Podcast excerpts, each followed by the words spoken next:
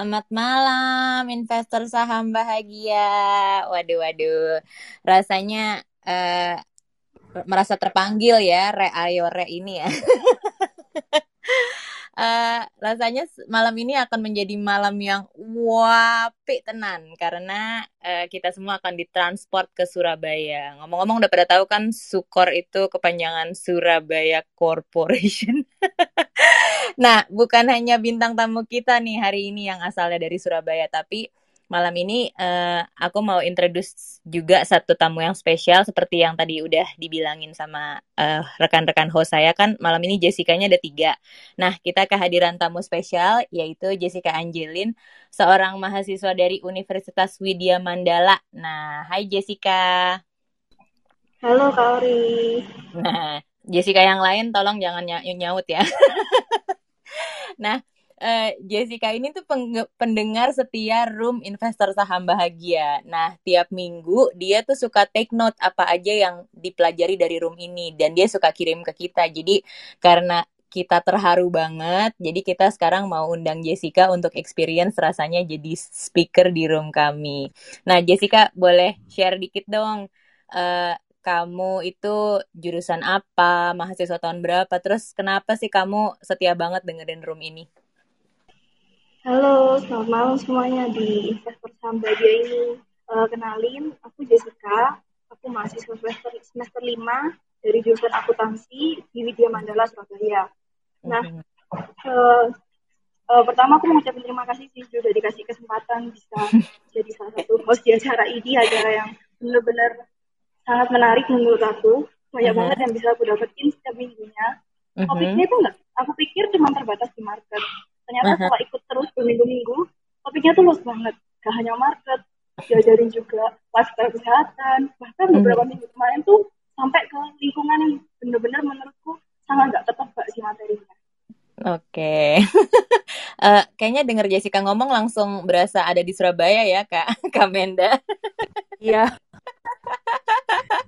Tapi uh, kita tuh jujur, uh, Jessica ini kan bukan tugas kuliah kan, kamu nggak terpaksa kan dengerin kami. Enggak dong kak, seru banget acaranya. Kamu nggak dikirimin ini kan, uh, apa namanya, di, di disuruh Mbak Ori, hey kamu harus dengerin. Kayak diteror. Enggak.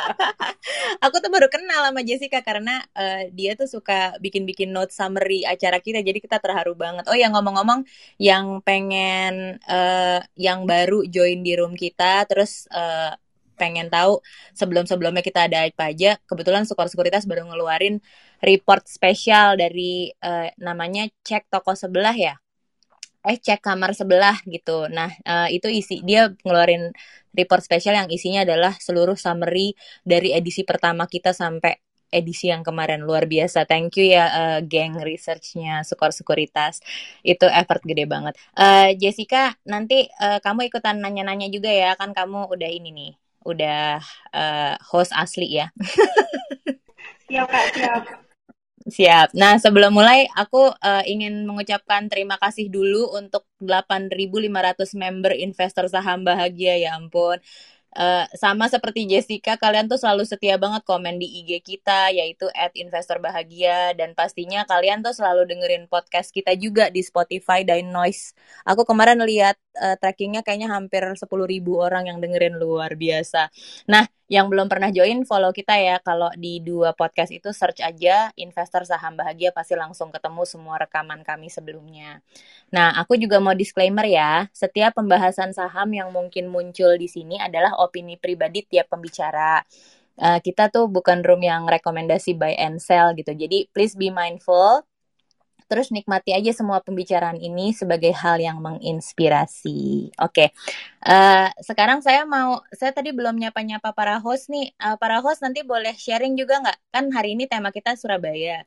Uh, nanti kalian cerita ke aku ya, kalian asli anak daerah mana? Mulai dari Kak Irwin. Hai Kak Irwin. Halo, Ori. ini anak mana nih? Anak Akamsi mana nih? Waduh, ini gue anak Jakarta. Gak apa-apa. Jadi jadi berasa asing nih untuk ya topik kali ini. Tapi tapi I'm glad uh, bisa bisa jadi host untuk uh, malam hari ini. Gue juga penasaran banget lah sama. Pasti kan. Uh, para teman-teman dari ya. Surabaya. Iya. Oke, thank you. Kalau Kak Jessica, anggota Blackpink ini bukan asal Korea kan? Bukan, aku sebenarnya asli anak Jaksel. Oh, oh iya iya. Tapi aksennya nggak kerasa ya. Setiap di sini kayaknya nggak pernah nyampur-nyampur bahasa Inggris bahasa Indonesia.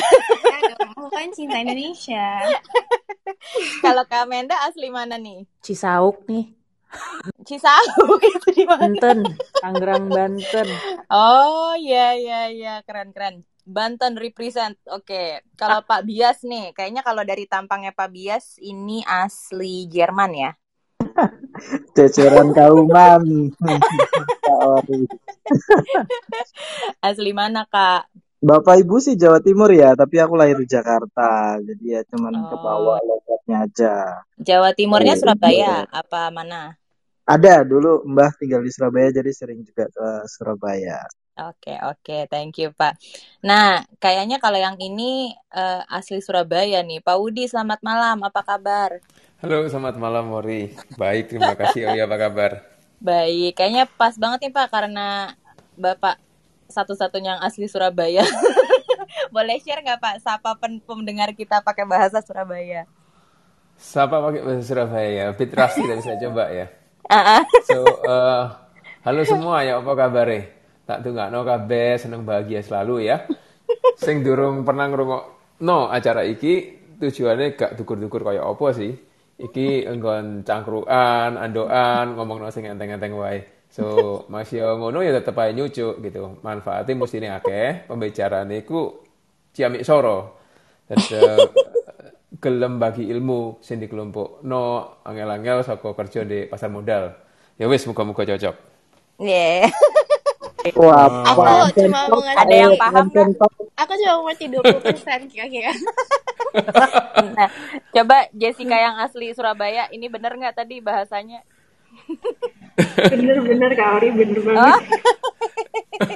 Aku cuma tahu Ciamik Soro. iya. Tahu Jamik Soro. Jadi dulu waktu saya masih kerja jadi broker itu memang yang pertama-tama saya call yang bahasa bahasa Surabayanya lancar gitu termasuk eh, suaminya Sisika di sini. Sekarang dia sok-sok aja ya, nggak ngerti padahal mungkin di rumah dia Surabayaan mulu. Di rumah Surabaya. Association. Oke, Bapak, selamat malam. Terima kasih. Nanti semoga di room ini aku nggak itu ya nggak roaming ya. Semoga pakai bahasa Indonesia. Tapi boleh loh kalau mau sekali-kali nanya eh, sama tamu kita pakai bahasa Surabaya. Nah, Kak Billy, ini dari mana nih Kak Billy aslinya? nyebrang pelabuhan Ori Lampung. Oh, keren keren. Nah, sekarang eh, karena saya sudah lihat nih ketiga pembicara kita eh, di bawah, sebentar lagi akan aku undang ke atas. Eh, aku mulai aja ya ke penjelasan tema. Nah, acara malam ini tuh kami beri judul Band of Brothers Made in Surabaya, bukan Lapis Surabaya ya. Eh, awal cerita kenapa kami ngangkat tema ini itu karena kami tuh baru aku sih jujur aku baru tahu ternyata di dunia pasar modal tuh ada tim alias pertemanan yang isinya adalah sembilan orang individu luar biasa yang makin masing-masing bekerja di perusahaan yang berbeda, punya gaya investasi yang beda. Pokoknya persamaan mereka tuh cuma sama-sama kerja di industri pasar modal dan semuanya asalnya dari Surabaya. Makanya judulnya Made in Surabaya. Nah, banyak kan orang yang identiknya tuh kalau orang Surabaya adalah bonek alias bondo nekat atau modal nekat gitu. Tapi nyatanya untuk urusan pindah keluar kota, untuk mengejar karir, keluar dari zona nyaman, eh, which is the comfort of kampung halaman, ternyata nggak semua orang berani melakukannya gitu. Nah, kenapa kami ingin mengundang geng atau tem- tim ini? Karena rasanya tuh mereka tuh generasi yang istimewa banget gitu. Eh, semuanya tuh bukan hanya bonek yang pindah ke Jakarta, tapi mereka juga sukses di karirnya masing-masing. Jadi eh, harapan kami sih dengan adanya Jessica di sini atau mungkin nanti di eh, pendengar kita tuh banyak juga anak-anak mahasiswa, kami tuh ingin agar semua anak muda daerah tuh eh, bisa terinspirasi hari ini dan bisa mengejar mimpi ke mana pun mimpi ini membawa mereka. Nah, kalau kalian udah sering dengerin room ini, pasti udah tahu dong kalau investor saham bahagia pasti selalu pakai tema dari film gitu. Nah, untuk menggambarkan persahabatan ini, kayak kami rasa Band of Brothers, Band of Brothers ini eh, serial perang ini amat cocok karena di satu sisi kan pasar modal tuh kayak perang juga ya gitu. Semua orang tuh punya senjatanya masing-masing. Mau technical analysis, mau fundamental, baca laporan keuangan, Fibonacci, apa pun itu. Mereka selalu berusaha mengungguli market dan meraih kemenangan gitu. Nah, yang selalu yang saya suka dari series Band of Brothers, ini aku nggak tahu ya pada pada nonton apa enggak. Uh, alur ceritanya tuh tiap episode selalu menceritakan point of view dari satu karakter. Jadi meskipun anggota karakternya itu banyak banget, tapi uh, mereka mau point kalau semua orang itu punya hal unik dan istimewa yang bisa dibagikan. Sama halnya dengan pembicara kita hari ini. Nah, dari sembilan anggota, kami tuh mendapat kehormatan dengan hadirnya tiga orang dari sembilan orang yang amat spesial ini, yaitu Pak Andrian Tanuwijaya, Pak Robert Pranata, dan Pak Ricardo Waluyo atau Pak Dodo. Nah, tanpa berlama-lama lagi, aku undang ke atas ya. Bapak-bapak mohon di accept ya ini undangan saya. Coba, apakah sudah, sudah ada? Wah, wah, Pak Dodo yang pertama. Selamat malam, Pak Dodo. Hei, halo. Halo. Sehat, Pak? Sehat. Saya nggak perlu nanya lagi ya, ini asalnya dari mana ya? ya udah jelas lah. Udah jelas. Hai Pak Robert, apa kabar? Selamat malam Ori, apa kabar? Sehat Pak. Sehat sehat. Aku sangka dari Surabaya kok gambarannya kayak dari Amsterdam ya. ya supaya supaya keren kan mesti pasang foto oh. yang imigran. betul betul. Tapi kayaknya fotonya yang paling bikin penasaran tuh Pak Andrian nih. Itu foto apa Pak? Pak Andrian kayak paling misterius. Selamat malam, sehat Pak? Malam, malam. Thank you, thank you udah undangannya. Iya, nah sebelum aku mulai nih, uh, boleh nggak sih uh, ketiga kakak-kakak, aku manggilnya kakak aja biar kesannya aku masih muda. Uh, ketiga kakak-kakak ini uh, cerita dulu sekarang bekerja di mana, sebagai apa, dan dulu pertama hijrah ke Jakarta tuh tahun berapa? Mulai dari Pak Dodo kali ya. Oh, dari yang paling tua dulu aja, Andri. Oh. Siapa itu? Ayo tunjuk-tunjuk. Eh, Yan, duluan Yan. Iya. Padahal saya yang paling muda loh. Eh? Paling tua. Gini nih kalau ngundang geng nih biasanya langsung celah-celahannya muncul. Ayo Pak Dodo dulu aku tunjuk. Iya udah deh. Uh, saya dari ya dari Surabaya lah udah tahu. Mm-hmm. Ya, ya kan dulu awal ke Jakarta sih tahun 2010 waktu magang pertama kali di Deloitte jadi auditor. Oke. Okay. Terus uh, masuk market pertama kali lewat Trimega Sekuritas. Oke. Okay. Gitu. Kenapa bisa diterima di Trimega ya karena yang interview teman-teman sendiri Andrian salah satunya.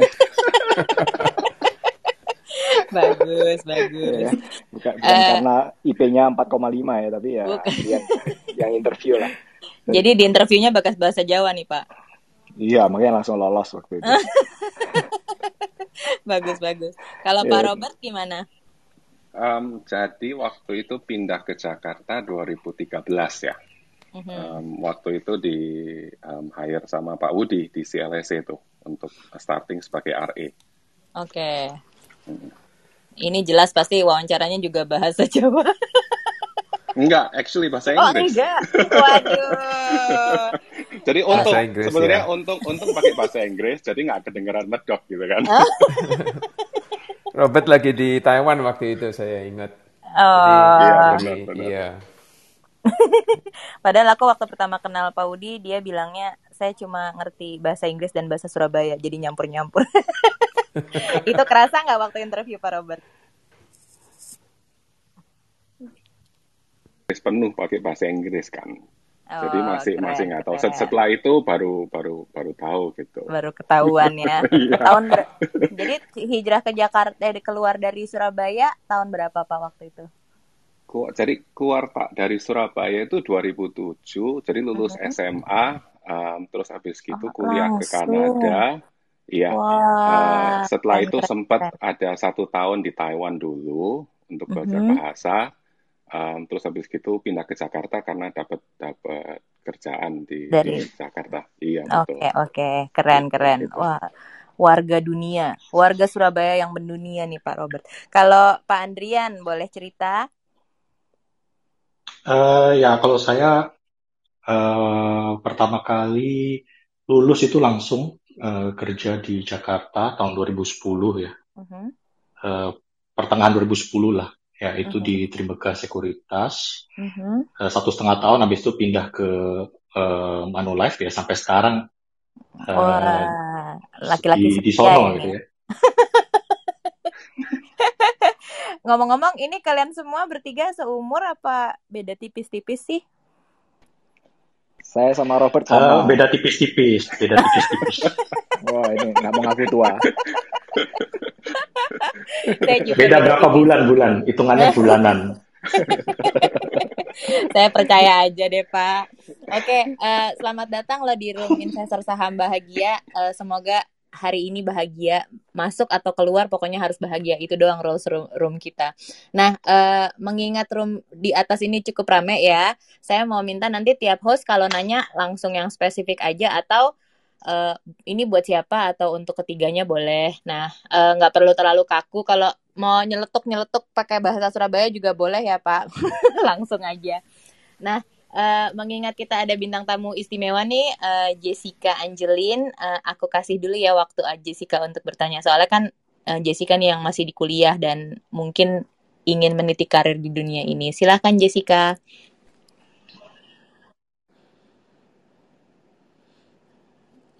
Jessica bisa di unmute?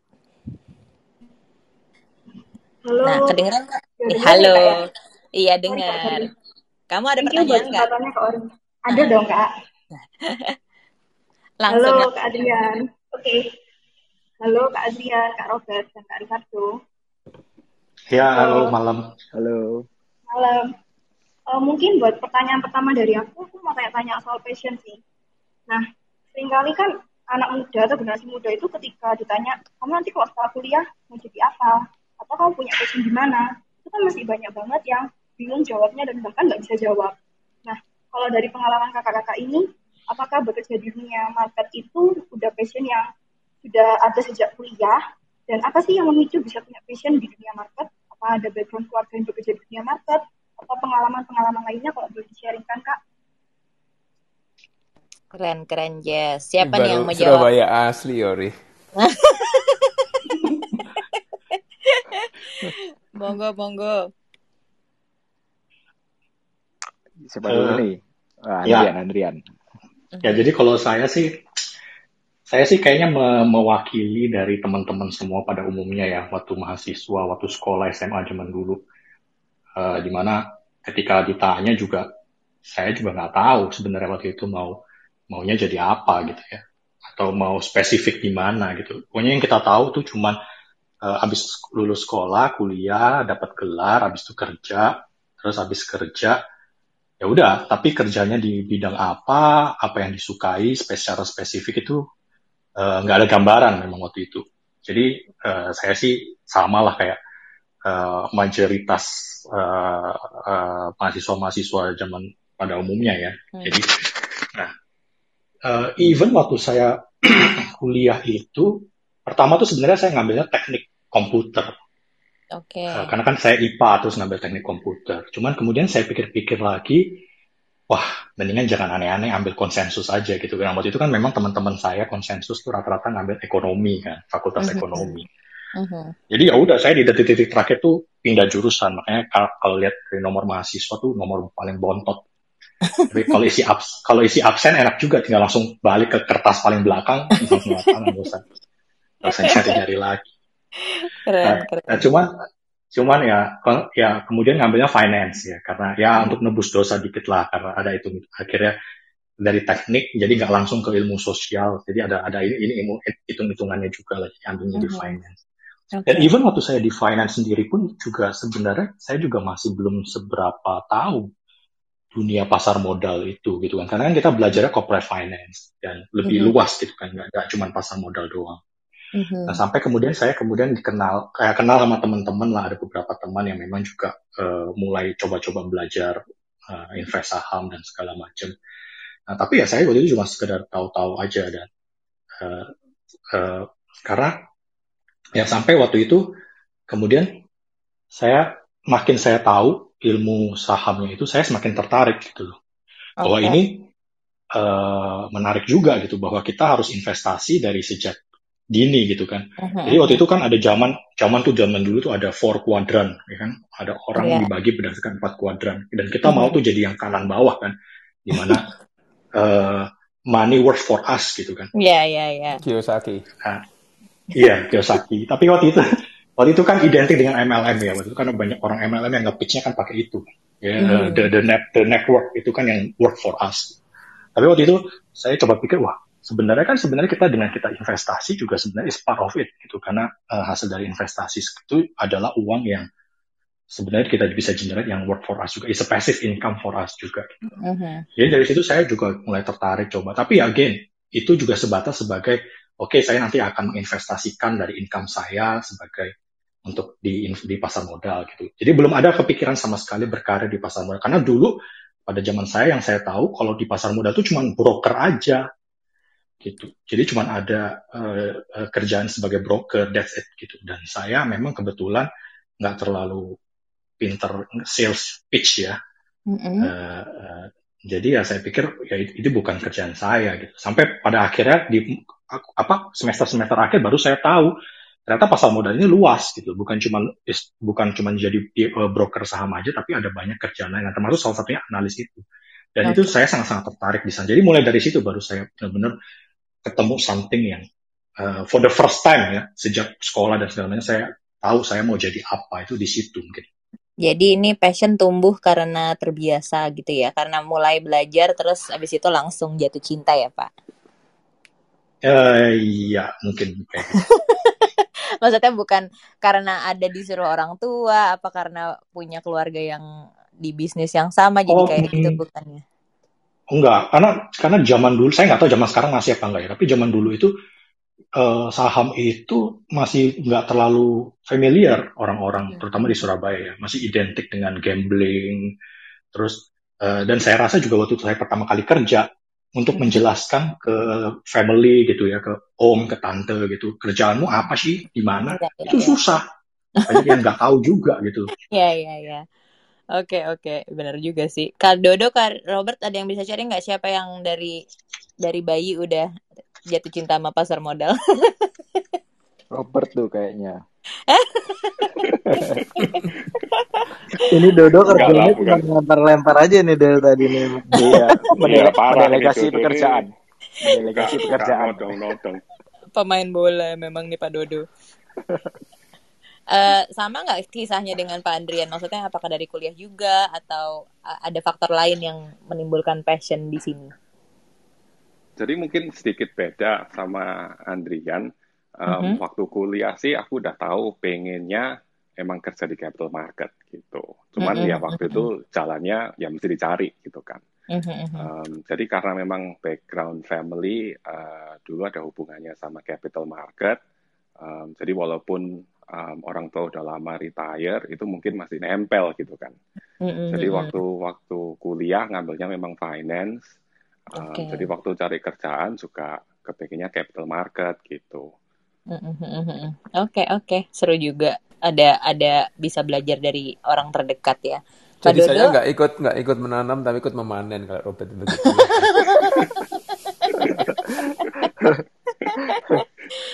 Pak Dodo, iya. Pak Dodo, apa nih kisahnya? Kalau saya kan jurusan akuntansi, jadi dari dulu tuh dari awal kuliah tuh kajurnya tuh ngertinya cuman kalau akuntansi jalurnya tuh ke auditor gitu, auditor, auditor, auditor terus yang diceritain kan. Uh-huh. Akhirnya waktu kita lulus ya udahlah ada jalur magang ke audit, ke Deloitte audit ya kita coba. Mm-hmm. Saya juga sama kayak Andrian nggak tahu di di market tuh ada yang namanya buy side sell side gitu kan. Taunya mm-hmm. ya cuman uh, sales trader aja. Mm-hmm. Ya cuman waktu audit tuh kan kita juga main saham. Jadi sering kerjaan tuh kita cepat-cepat selesaiin supaya bi- bisa baca berita saham gitu, bisa trading trading, baca mailing list gitu-gitu kan, grup-grup saham. Terus baru tahu lah, eh ternyata di sekuritas dibayar buat baca koran. Wah, asik banget oh gitu betul itu betul tahu ya, oh boleh juga ya jadi hmm. mulai coba apply deh ya okay, okay. jadi waktu audit nge-apply ada ada kali 15 sekuritas tapi nggak ada yang jawab malah terima gak yang saya nggak kirim surat malah yang yang manggil malah jadi uh, ya udah jalan masuknya dari situ awalnya di market kok ada yes. kerjaan kayak gini gitu ya dok iya saya juga Pak, dulu background saya kan di media. Jadi saya dibayar untuk nge-review makanan sama nonton bioskop. Jadi Wah, that's another level. beda lagi. Wah ini asik banget ini. Kalau kata si Bro Dodo nih, ya mungkin selamat malam dulu buat Cak Dodo, Cak Andrian, sama Cak Robert nih. Biasa kalau Surabayaan manggilnya Cak gitu ya. Cuman kayaknya biar agak lebih Jakarta dikit tak panggil Bro ayo. Jangan diganti O ya, A-nya jangan diganti. oh. Iya iya iya. Nah, tadi kan udah cerita nih, uh, mungkin memang dari background kuliah sampean masing-masing kan udah udah finance gitu ya. Boleh dong kalau di kalau boleh diceritain dari mata kuliah finance apa sih yang sebenarnya paling kepake di dunia pasar modal ki opo gitu. Biar nanti teman-teman atau mungkin Jessica bisa pastiin kalau di mata kuliah itu harus dapat A gitu, harus ngelotok lah di di di di mata kuliah itu atau mungkin training-training yang lain yang benar-benar kepake di pasar modal. Apalagi kan zaman dulu kan mungkin belum banyak exposure ke training pasar modal gitu ya. Monggo, siapa nih yang mau jawab nih? Monggo. Wah, iya, saya dulu deh. ya.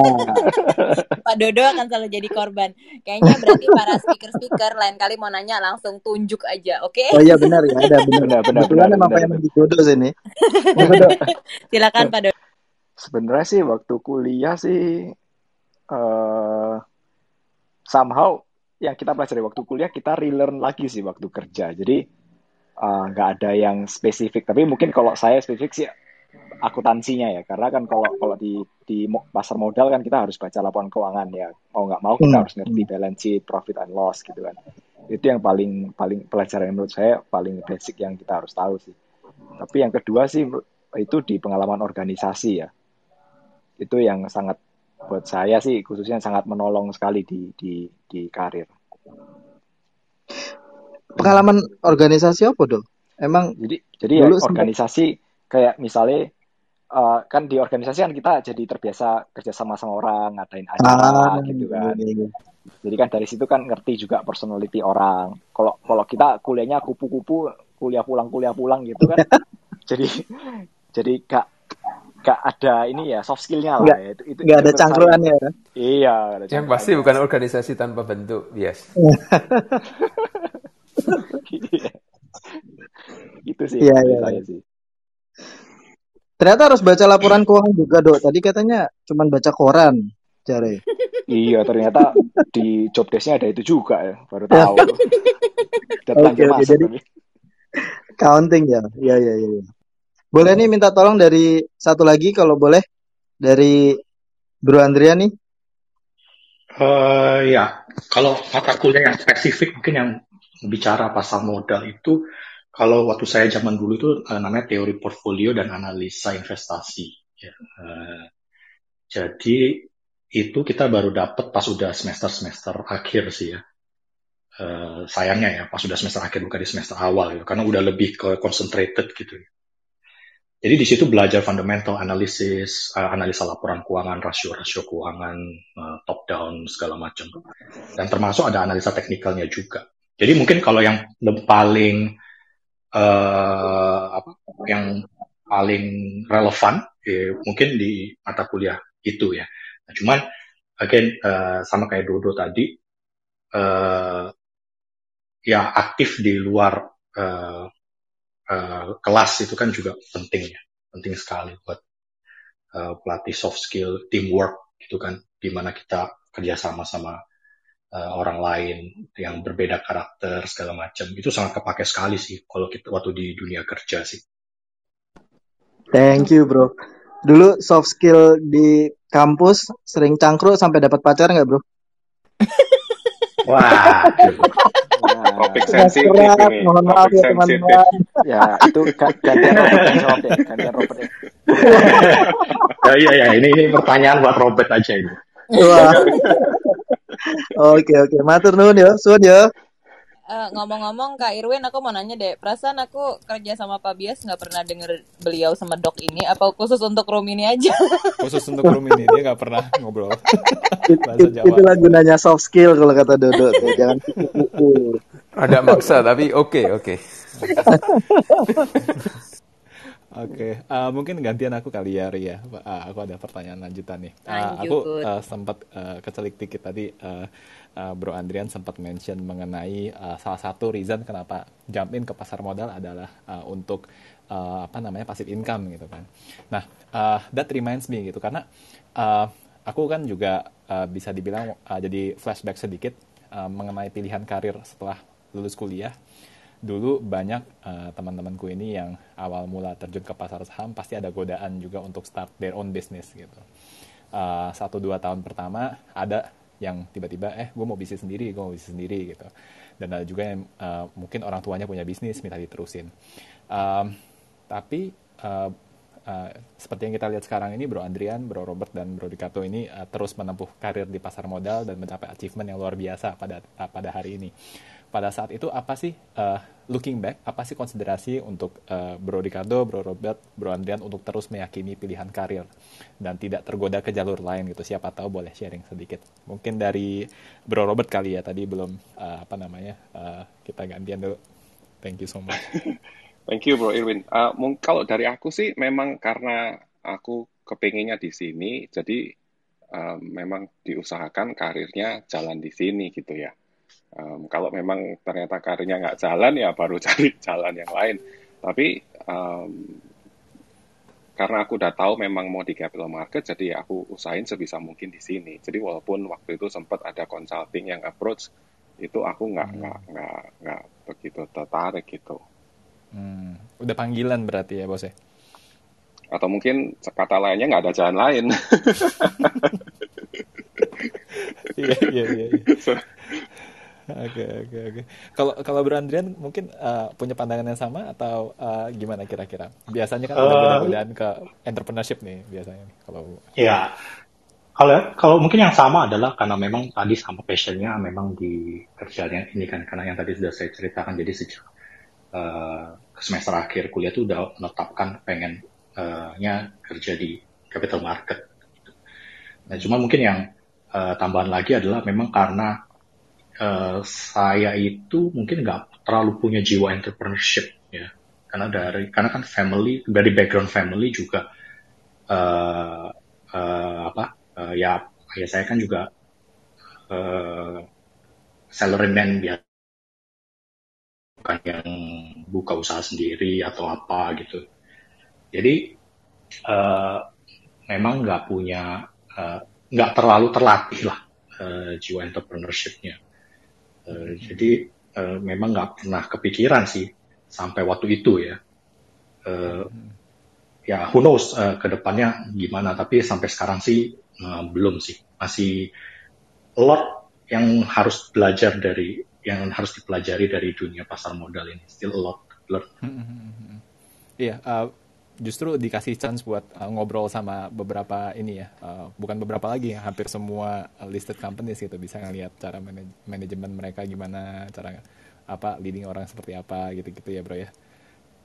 Betul. Jadi salah satu keunggulannya kita bekerja di capital market ini kita bisa mempelajari berbagai banyak bisnis different sector ya kan? Ada yang pertambangan ada yang properti ada yang banking ya jadi benar-benar knowledge-nya jadi uh, lebih terbuka aja dan benar-benar kita tahu uh, how to run uh, companies bisnis itu lintas sektor nggak cuma fokus ke satu aja ya. and I think that's the ini sih salah satu beneficiary yang paling iya yang paling utama lah bekerja di di capital market ini ya. Hmm, iya, yeah, I see, I see, I agree tuh. Uh, kalau uh, Bro Dodo uh, sama sama ya untuk apa namanya reasons untuk keep uh, keep going gitu. Iya, kita bertiga ini mungkin bisa dibilang cukup beruntung lah karena kita nemu sesuatu yang kita suka sekali itu di karir yang cukup awal. Jadi walaupun uh, kita pindah-pindah perusahaan itu pindahnya juga untuk melengkapi skill set yang di untuk pasar modal ya, capital market, investasi related. Hmm. Jadi belum ada sih sofan godaan pingin keluar dari industri ini. Semoga same thing goes with me, uh, bro. Oh, semoga. Amin, amin. so far, so far, so far kayak uh, emang emang emang amazing sih kerja di pasar modal. Oke, okay, oke. Okay, okay. Nah, ini untuk untuk untuk nyambung nih. Uh, kita ngomong soal gimana kita bisa punya staying power di industri ini. Karena tadi Dodo ada bilang gitu mengenai apa ya uh, kerjanya cuma baca surat kabar, terus kita disuruh pikir gitu ya cari angle cari cari ide dan lain-lain. Tapi ternyata nggak semudah itu ya. Ternyata uh, dari dari makin masuk kok makin makin banyak gitu ya. Uh, ternyata makin demanding makin demanding dan tadi apa yang Robert bilang bahwa pelatihannya dari usia sangat muda atau Andrian bilang begitu banyak uh, financial statement yang dia harus go through baca annual report dan lain-lain. Jadi uh, saya nggak tahu Oh, mungkin mungkin pertanyaan soal passion tadi udah ditanya oleh Jessica ya. Tapi saya ingin menggali lebih dalam gitu karena ada satu filsuf uh, Prancis, aduh saya nggak tahu gimana pronounce tapi saya akan coba ya. Kayaknya Danny Diderot, dia bilang only passions, great passions can elevate the soul to great things. Gitu. Jadi boleh boleh ini ya, uh, mungkin singkat dari dari tiga tim Surabaya members ini Mungkinkah membangun karir di pasar modal tanpa punya passion di bidang ini? Karena kita bisa bilang, oh uh, kayaknya prestisius, kayaknya uh, uh, ini ya dari segi penghasilan juga menjanjikan. So, apakah cukup didorong oleh dua hal itu aja? Thank you. Ya, kalau eh, saya dulu deh ya. kalau ya. kalau menurut saya awal-awal sangat mungkin karena faktor uangnya aja gitu. Tapi apakah bisa mencapai sesuatu yang besar? Saya rasa enggak karena Hmm, idealnya nih, idealnya itu adalah kita di hidup ini kan nemu satu hal yang kalau wong Jepang bilangnya ikigai dan jadi ikigai. ada ada hal yang kita itu suka kerjain satu, yang kedua hal itu juga yang kita bisa kerjain, yang ketiga itu kita bisa cari uang dari situ dan yang keempat tuh bisa nolong orang lain. Gitu. Nah, That kalau soalnya kalau kita dalam kita kerja itu kan makan waktu yang banyak ya di hidup kita ya. 24 jam mungkin 8 jamnya kerja gitu. Mungkin bisa lebih gitu kan. Lebih nah, zaman covid 17 17 gitu terus 8 hari seminggu kayaknya jadi kalau boosternya cuma dari karena bisa make money doang itu bisa habis di tengah jalan gitu loh. Dan dan tentunya kalau kita nggak happy uh, kita jadi beban kan kerja itu jadi kayak beban ya otomatis nggak bisa memikirkan hal yang extraordinary gitu karena mikir sampai sebatas menyelesaikan pekerjaan aja udah capek. Make sense. Oke, okay, cakep tuh. Kalau uh, Andrian setuju? Iya. Oh, kayaknya masih ya. ya. Oke. Okay. Uh, eh, sorry sorry. Ya jadi uh, ya setuju sih karena dari uh, ya selama 11 10 11 tahun saya di pasar modal juga ada banyak uh, colleague my colleague yang, yang yang move ya, yang yang yang pindah industri gitu ya. Totally burn out. Iya, ya salah the reason karena itu. ya. Karena ya pressure-nya kan lumayan ya. Uh, yeah, yeah. Uh, belum lagi pressure. Ya pertama pressure on the market itself gitu.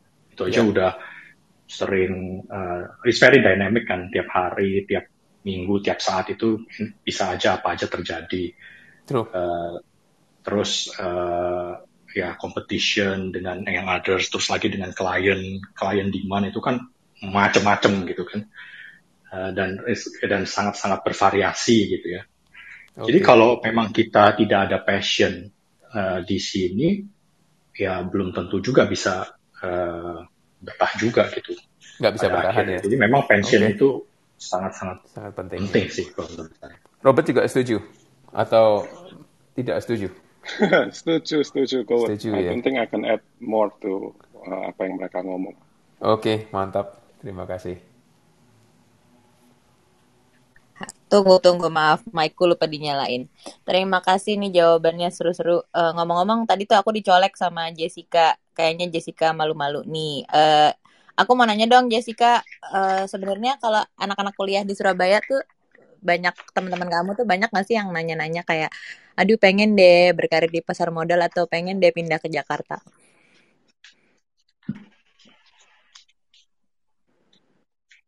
Iya, kedengeran kok. coba di unmute dulu Jessica. Dah. Halo. Iya. Oke, dah. Uh, kalau terkait pindah ke Jakarta tuh temanku banyak ngomongin sih, karena kan kayak nggak mungkin stay terus di satu kota, pengen bisa keluar, bisa lebih menjelajahi dunia luar kayak gitu-gitu. Pasti uh-huh. salah satunya kota yang tinggi dituju itu pasti Jakarta, karena kota yang termasuk yang paling besar kan di Indonesia. Uh-huh. Pasti banyak yang mau ke Jakarta. Oke oke seru. Nah tadi uh, kamu kan sempat chatting ke aku katanya mau nanya soal pindah ke Jakarta nih. Masih ada pertanyaan nggak Jess? Ada dong kak. Uh, mungkin kalau boleh tanya lagi terkait competitiveness tadi, kan biasanya banyak anak daerah itu yang pindah ke Jakarta tuh kan punya mindset, oh aku ingin pindah Jakarta supaya hidupku jadi lebih baik atau merubah nasib. Tapi kan kita semua tahu bahwa persaingan di Jakarta tuh ketat banget bahkan mungkin di Surabaya yang persaingannya cukup tinggi nggak ada apa-apanya dibandingkan sama di Jakarta. Nah, bahkan banyak orang itu yang setelah pindah Jakarta hidupnya malah jadi lebih sulit, lebih susah dibandingkan saat dia di daerah. Pendidikan yang tinggi pun nggak jadi jaminan dia bisa sukses di Jakarta. Nah, hal apa sih yang bikin bisa mantep buat pindah ke Jakarta? Dan apa aja nih persiapannya buat pindah ke Jakarta itu kalau boleh tahu? Mm-mm. Atau bukan hanya ke Jakarta, kayak tadi ada yang kuliah ke Kanada gitu. Apa yang bikin jejak untuk keluar dari kampung halaman kali ya Jess ya? Uh, siapa jadi korban saya? Kanada dulu. Andrian. Kanada. Oh, iya boleh. um, jadi, sorry. Jadi um, kalau untuk pindah ke Jakarta, um, sebenarnya karena memang karirnya mau di capital market, um, itu saya lihat memang harus kerja di Jakarta. Um, karena apalagi untuk institusi, itu kan kerjaannya semua um, adanya di Jakarta. Aset manajemennya di Jakarta semua, broker-broker institusinya di Jakarta semua. Jadi satu-satunya kalau memang mau kerja di capital market bagian institusi mau nggak mau harus ke Jakarta. Nah, kalau masalah persiapan sendiri sebenarnya yang nggak ada yang terlalu dipersiapin ya. Pokoknya waktu itu, waktu waktu itu adalah begitu dapat pekerjaan, ya langsung saya Pak Koper pindah ke Jakarta gitu. Dan waktu itu um, Pak Wudi sama CLSC was very nice, paling nggak sebulan. Saya di ada di disiapin tempat tinggal dulu tuh sebulan. Baru setelah itu setiap setiap weekend saya pusing cari kos kosan mau pindah ke mana gitu kan. Jadi paling nggak sebulan saya udah nggak usah mikir itu dulu gitu. Ya, ya. Nah, nomaden. Ya, kalau pindah sih memang nggak gampang ya. Uh, waktu itu uh, aku udah pengalaman pindah ke Kanada sama ke Taiwan, itu susahnya beda. Uh, tapi ada susahnya sih, homesick lah, nggak biasa, uh, cari teman dari nol, nggak ada teman sama sekali di sana. Apalagi waktu ke Taiwan, nggak apa ke Taiwan nggak bisa ngomong bahasa sama sekali gitu kan. Jadi waktu pindah ke Jakarta, at least um, masih relatif lebih, gampang walaupun mungkin bahasanya nggak sama persis, kadang orang nggak ngerti di sini aku ngomong apa waktu itu gitu kan, medok banget. Tapi paling nggak masih jauh lebih gampang lah daripada waktu itu ke ke, ke Taiwan gitu. Oke oke. Sekarang jangan-jangan uh, kalau balik ke Surabaya orang-orang nggak mengenali karena Jakarta banget nggak ya Pak? itu itu benar itu bukan bukan nggak mengenali. Jadi sekarang karena karena bahasanya mulai berubah. Jadi waktu balik kumpul sama teman-teman di Surabaya mereka ngomong wah kamu sombong ya pakai gue lu gue lu setiap kali gini mentang-mentang sekarang tinggal di Jakarta ya gitulah kira-kira oh gitu keren keren uh, coba tadi yang nunjuk-nunjuk Pak Dodo juga dijawab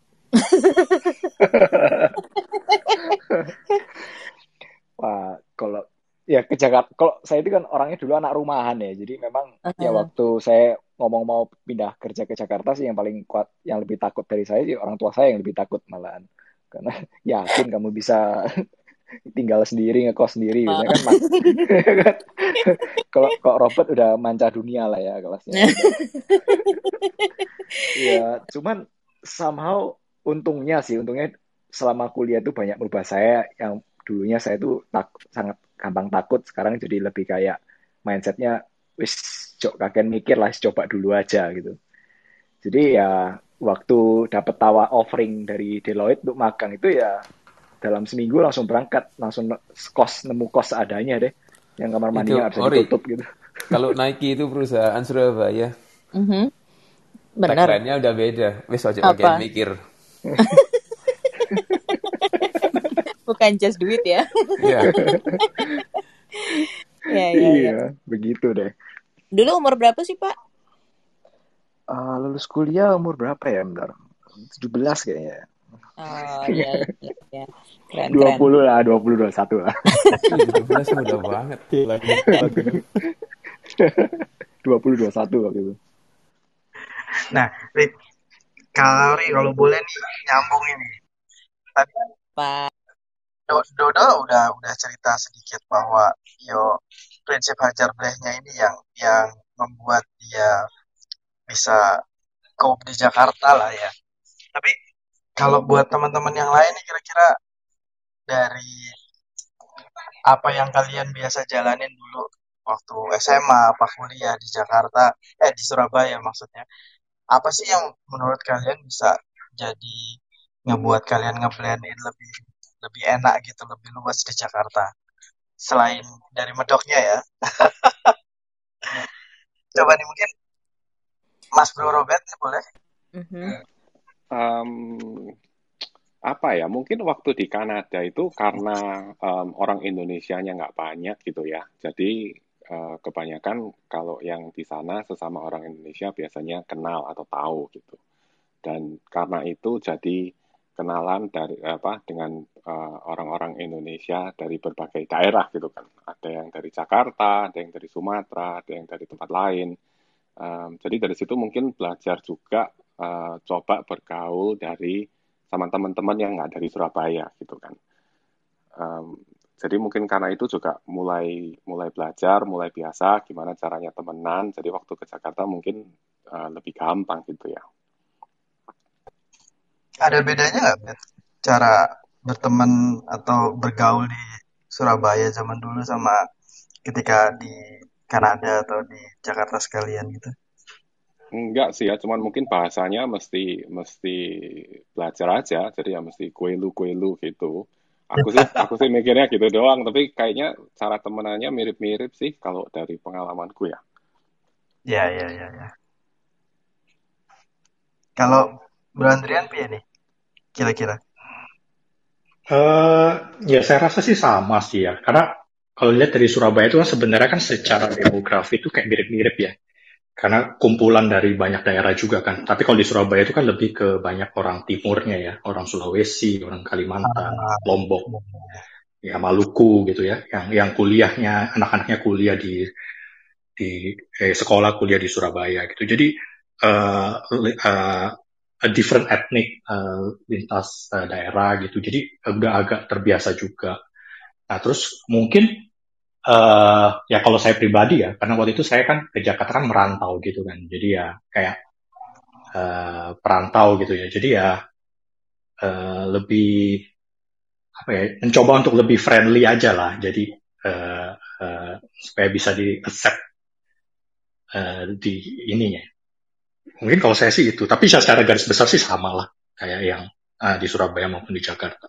Iya, kebetulan kampus saya sama Andriani yang Ubaya ini kan uh, diverse banget gitu loh. Jadi kita sering pokoknya ya dari teman-teman dari Ambon, dari NTT semua ada di situ. Terus uh, lima agama juga semua ada. Kita kita kalau kerja kelompok apa tuh semua kayak udah nggak nggak ngelihat itu gitu. Jadi itu itu mungkin menolong juga kali ya dalam dalam pertemuan kita jadi nggak nggak pusing.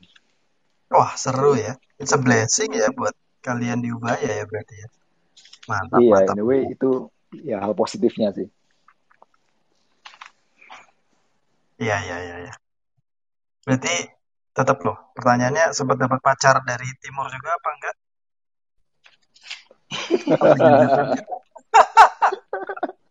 Kalau kalau pacar tetap ke Dodo nih.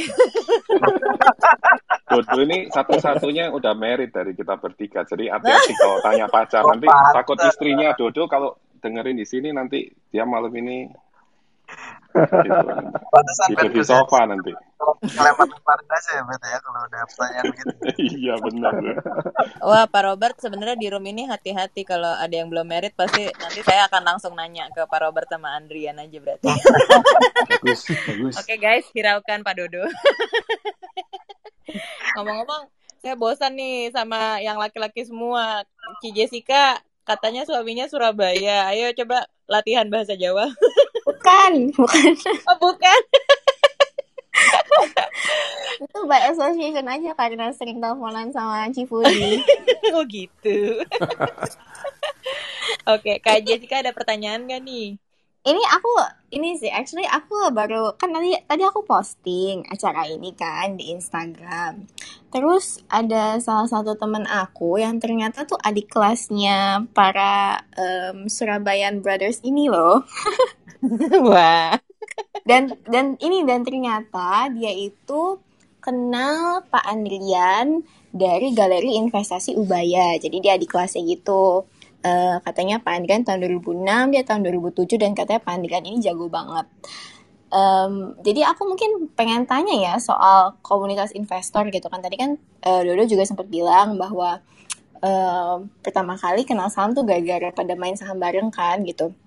Nah dulu tuh waktu kayak when when you guys were just starting out itu apakah ada komunitas investasi yang mungkin kayak encourage your interest di pasar modal dan ada advice nggak sih gimana cara kita bisa encourage pertumbuhan komunitas investasi ini?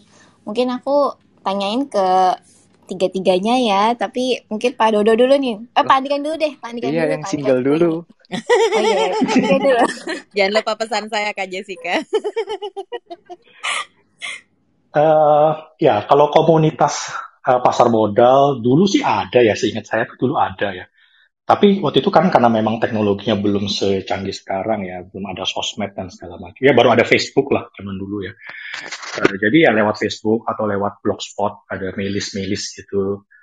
Uh, dan kalau mau ikut seminar dan segala macam kan ya harus ada harus ke Jakarta atau ke mana gitulah. Jadi saya nggak tahu seberapa besar gitu ya. Tapi uh, menurut saya sih yang uh, observasi saya waktu itu adalah karena memang marketnya kan dari 2008 crash abis itu 2009 10 uh, rally besar-besaran gitu kan. Jadi mm -hmm. banyak retail-retail yang uh, ya angkatan 2008 lah gitu ya yang yang enjoy the profit kemudian build the community hampir sama persis kayak kejadian kayak sekarang sih ya after after covid crash kemudian banyak angkatan-angkatan covid ya istilahnya gitu terus uh, community udah mulai rame segala macam Uh, nah, cuman memang waktu itu, zaman itu, seingat saya tuh kemudian agak mulai melambat ketika marketnya udah mulai saturated, terus udah mulai uh, rada-rada challenging gitu ya, tahun 2013 onwards gitu ya.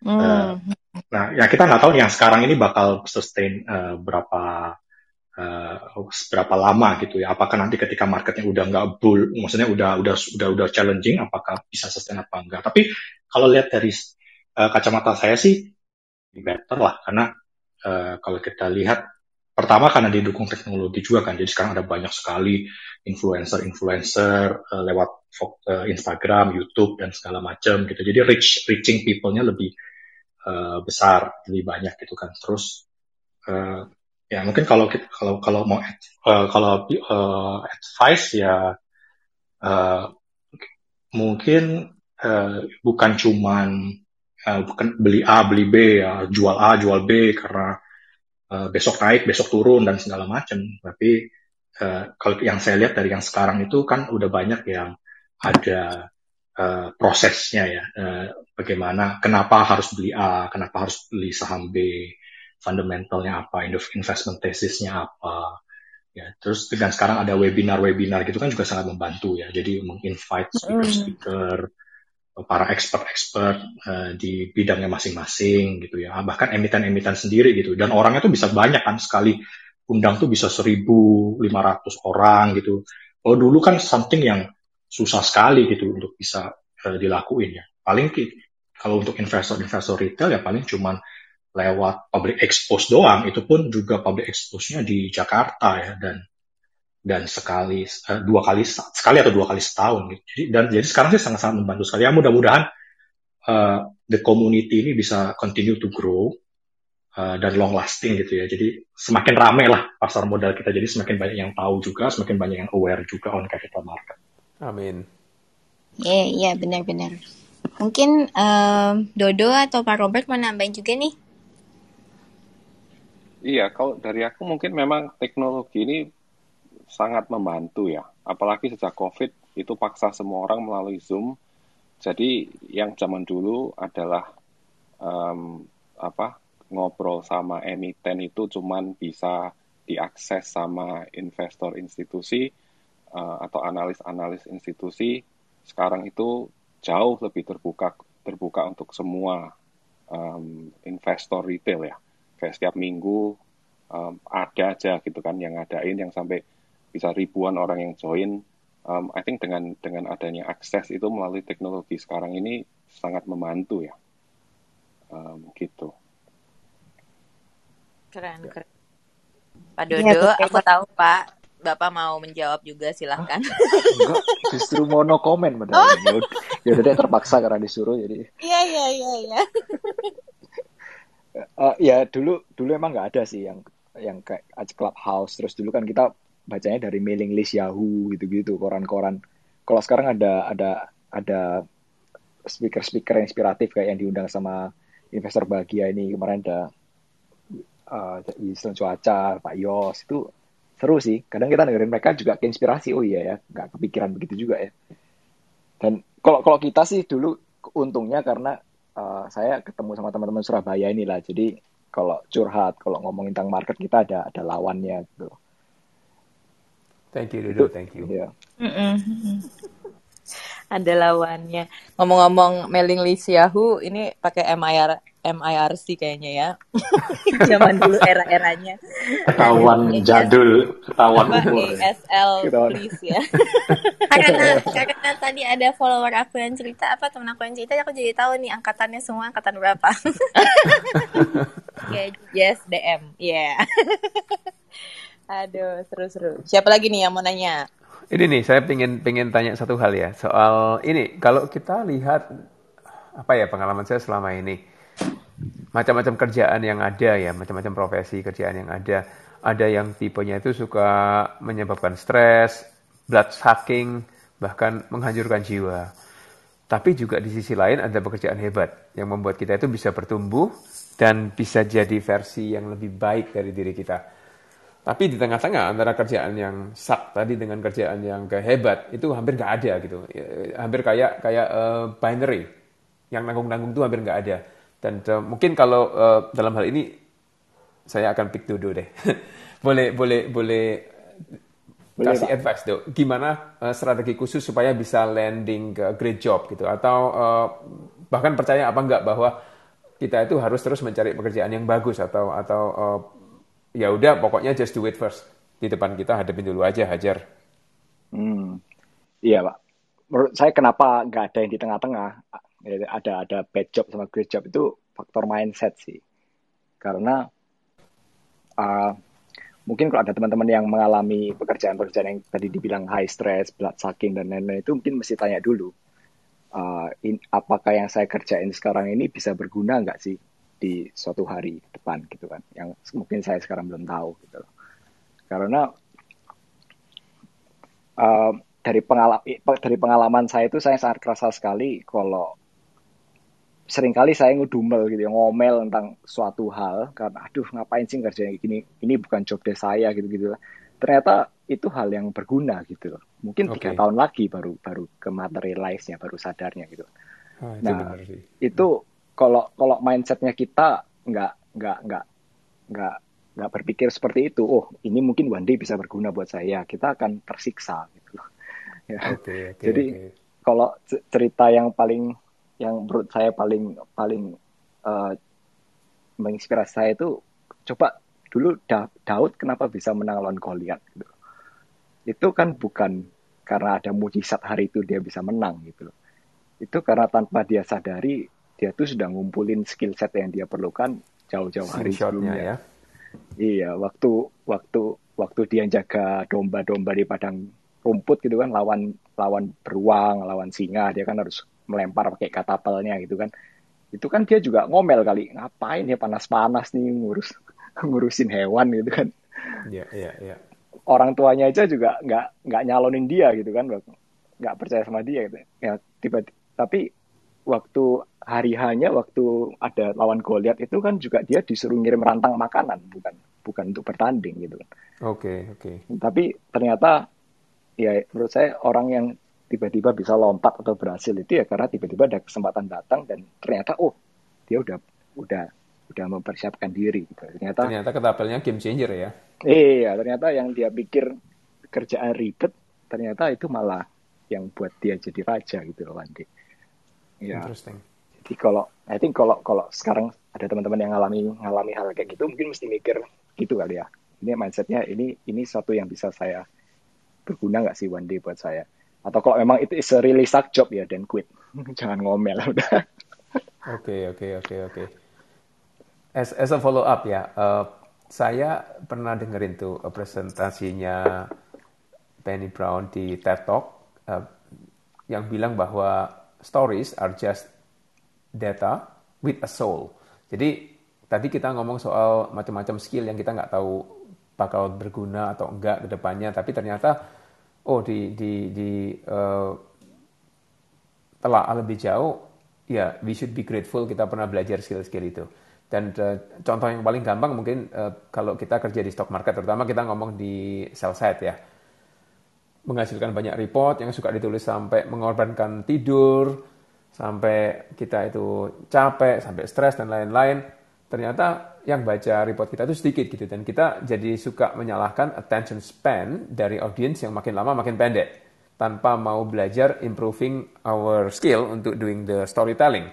Jadi uh, kalau kita lihat sering kali ada skill yang yang dikategorikan sebagai soft soft skill gitu. Padahal persepsi yang terbentuk kalau udah dinamakan soft itu dianggap nggak gitu penting mungkin uh, jalan keluarnya jangan mengkategorisasikan skill-skill ini sebagai soft ya. Tapi anyway, uh, kalau boleh tahu mana soft skill, for lack of better word ya, saya terpaksa pakai kata ini, mana soft skill yang penting untuk dimiliki dalam berinvestasi dan dalam membangun uh, karir di pasar modal.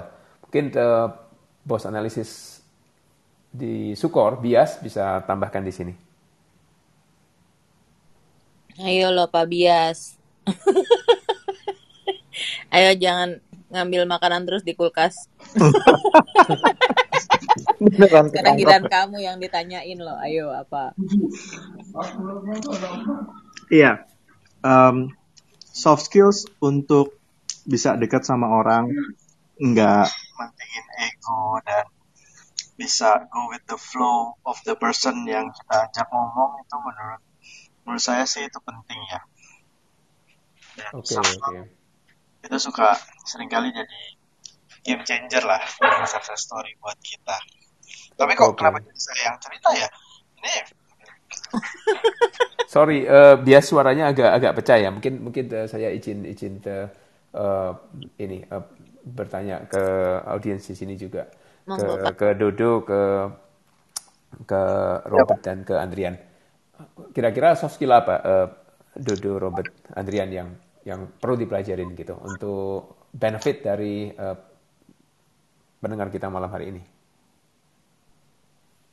Yang paling jago di sales aja Pak Ibu yang jawab ya. Robert deh Pak.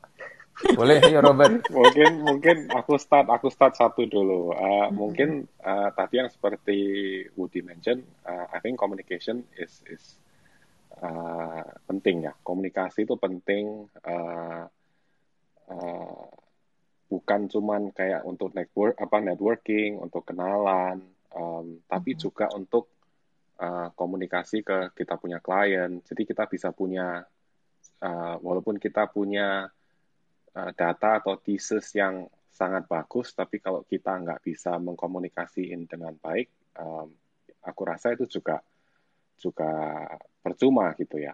Cuman caranya ya mungkin salah satunya juga harus trial and error ya dicoba. Kalau salah ya kayak jedok tembok ya habis itu kita mesti belajar cari jalan lain jalan lain lagi gimana.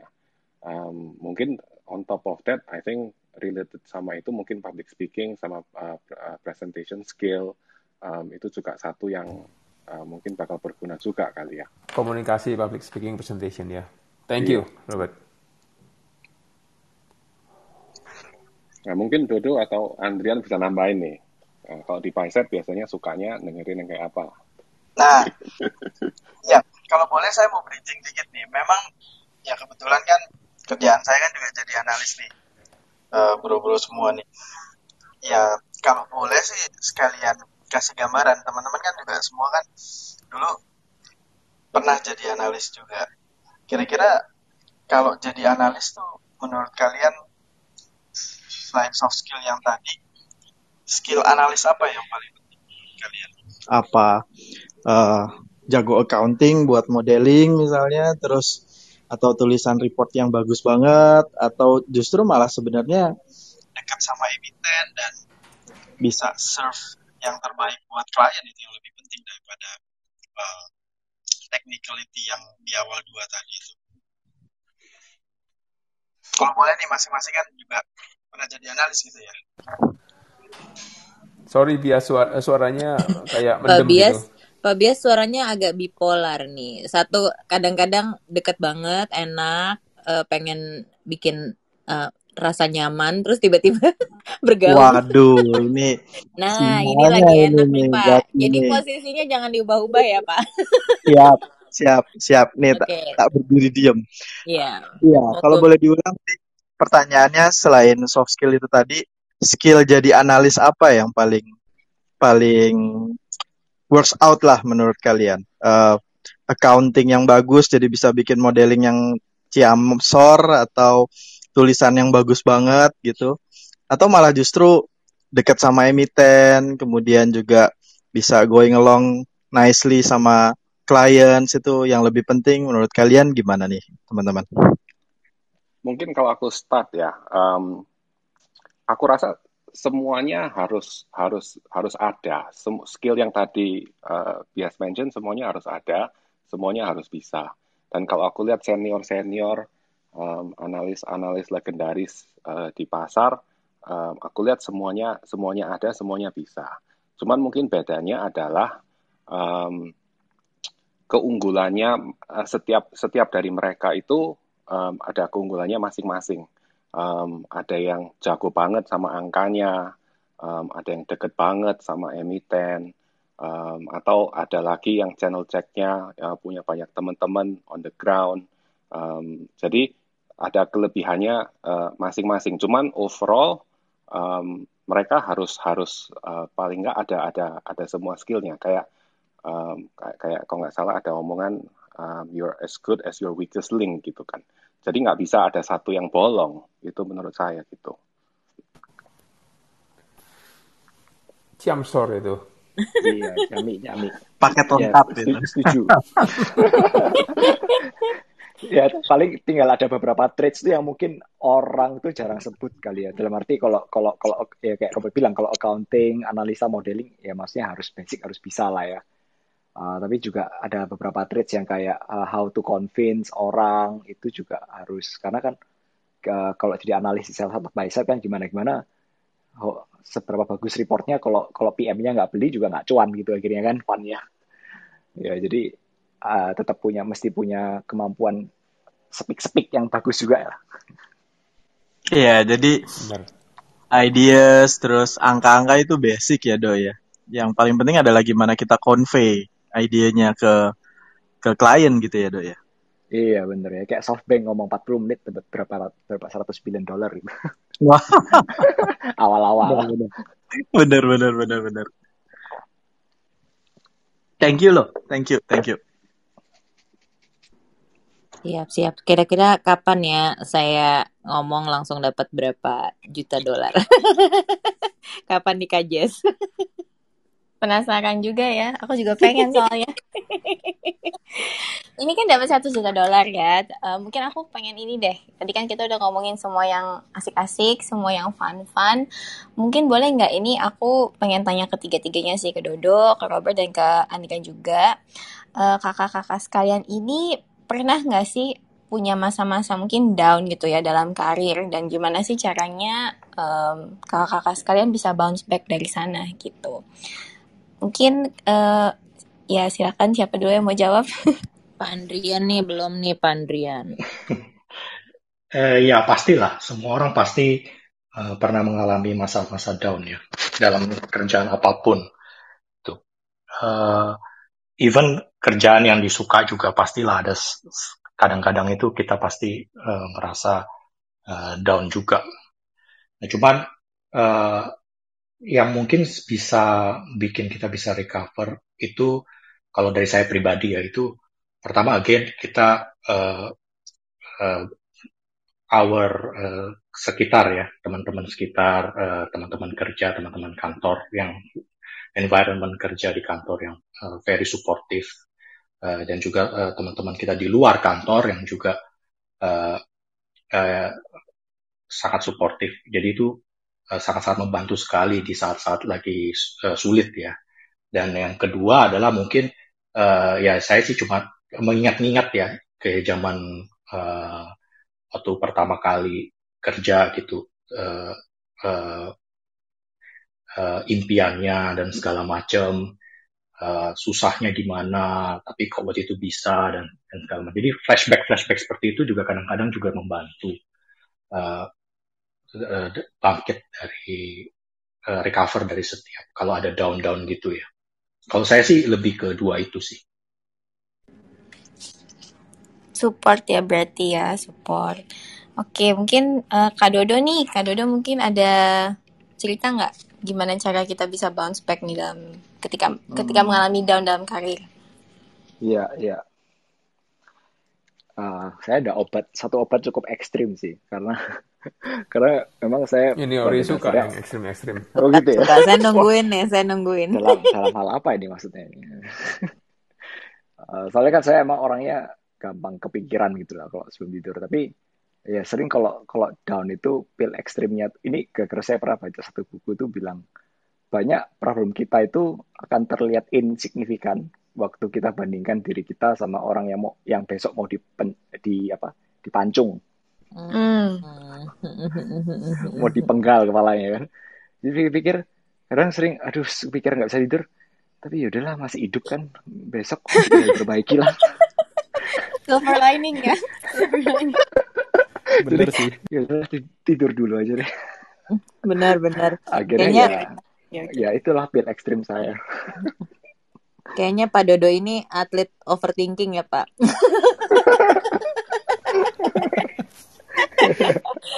tapi tapi benar. Saya tuh baru ikut ini loh, Kak Jess uh, baru ikut training Tony Robbins Tony Robbins ya.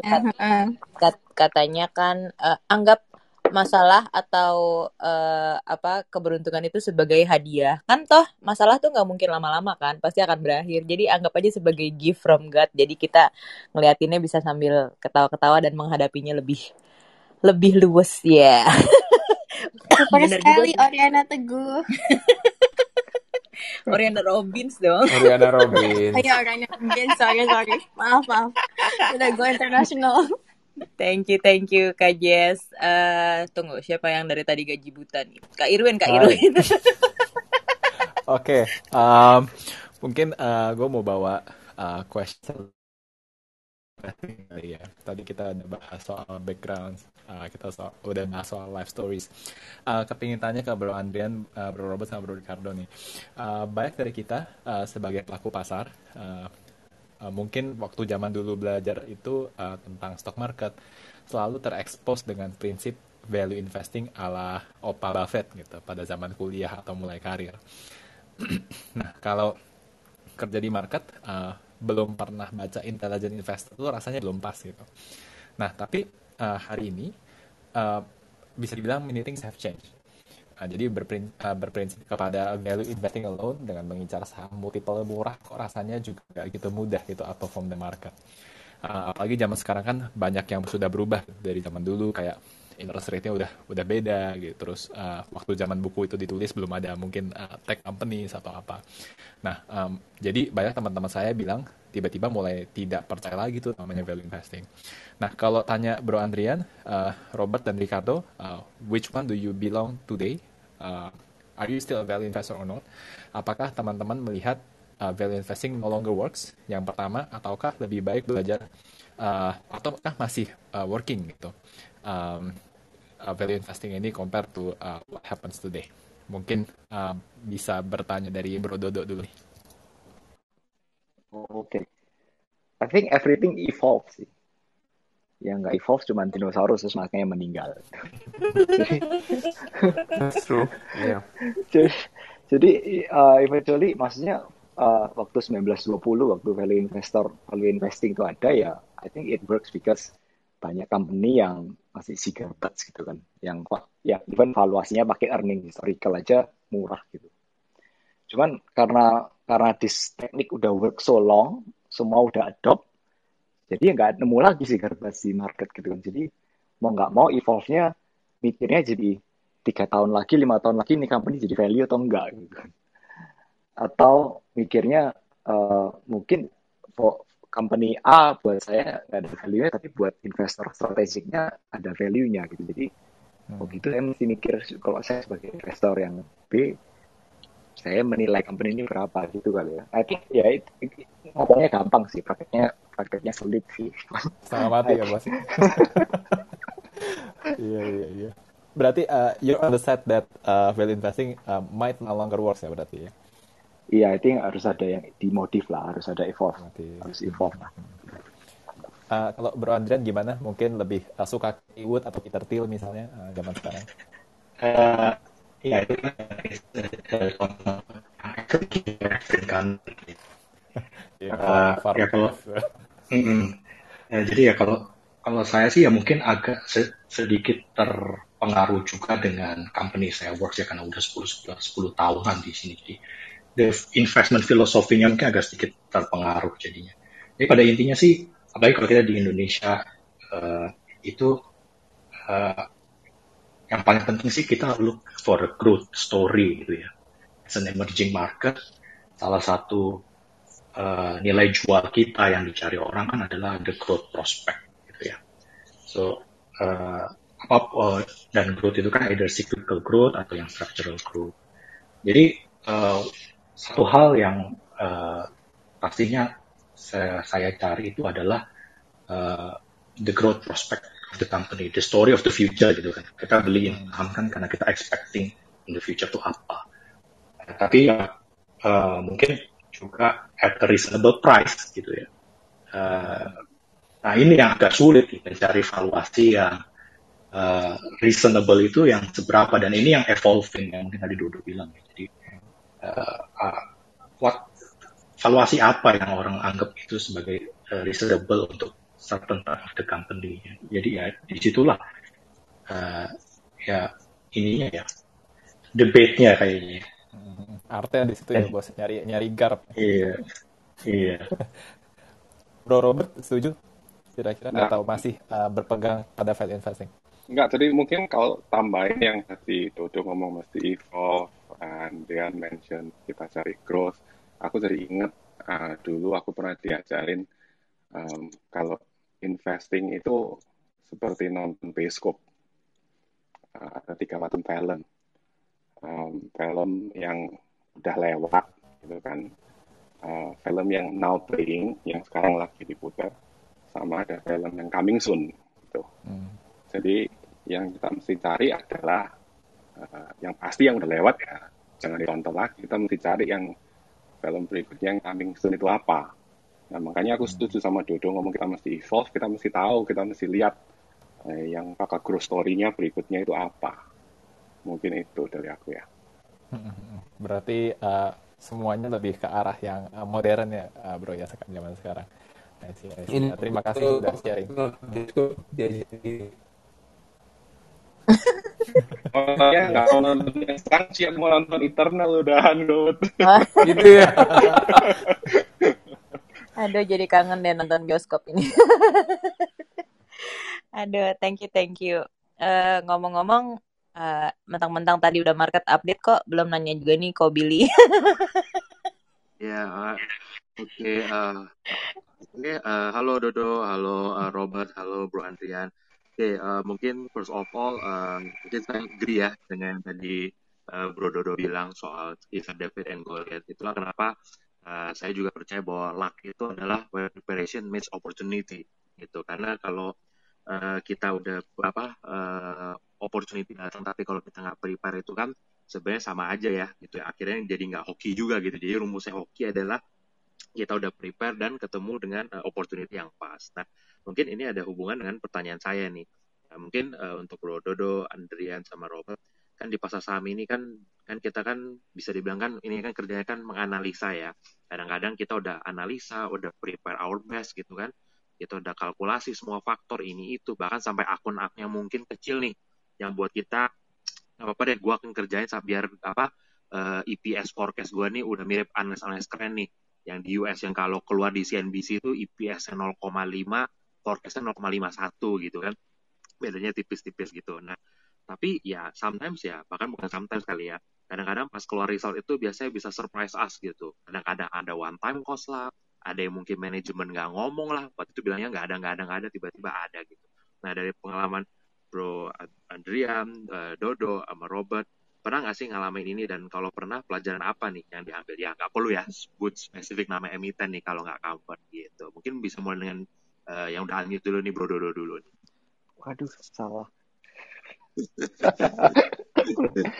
Ya ya uh, kalau kalau pelajarannya sih ya ini sih. You you you you need to live to another day. Mas India harus selalu punya margin of safety aja. Karena ya memang sih kita namanya kita forecasting sih selalu ada room ya room for errornya gede banget. Sampai even sekarang kita juga masih masih bisa salah.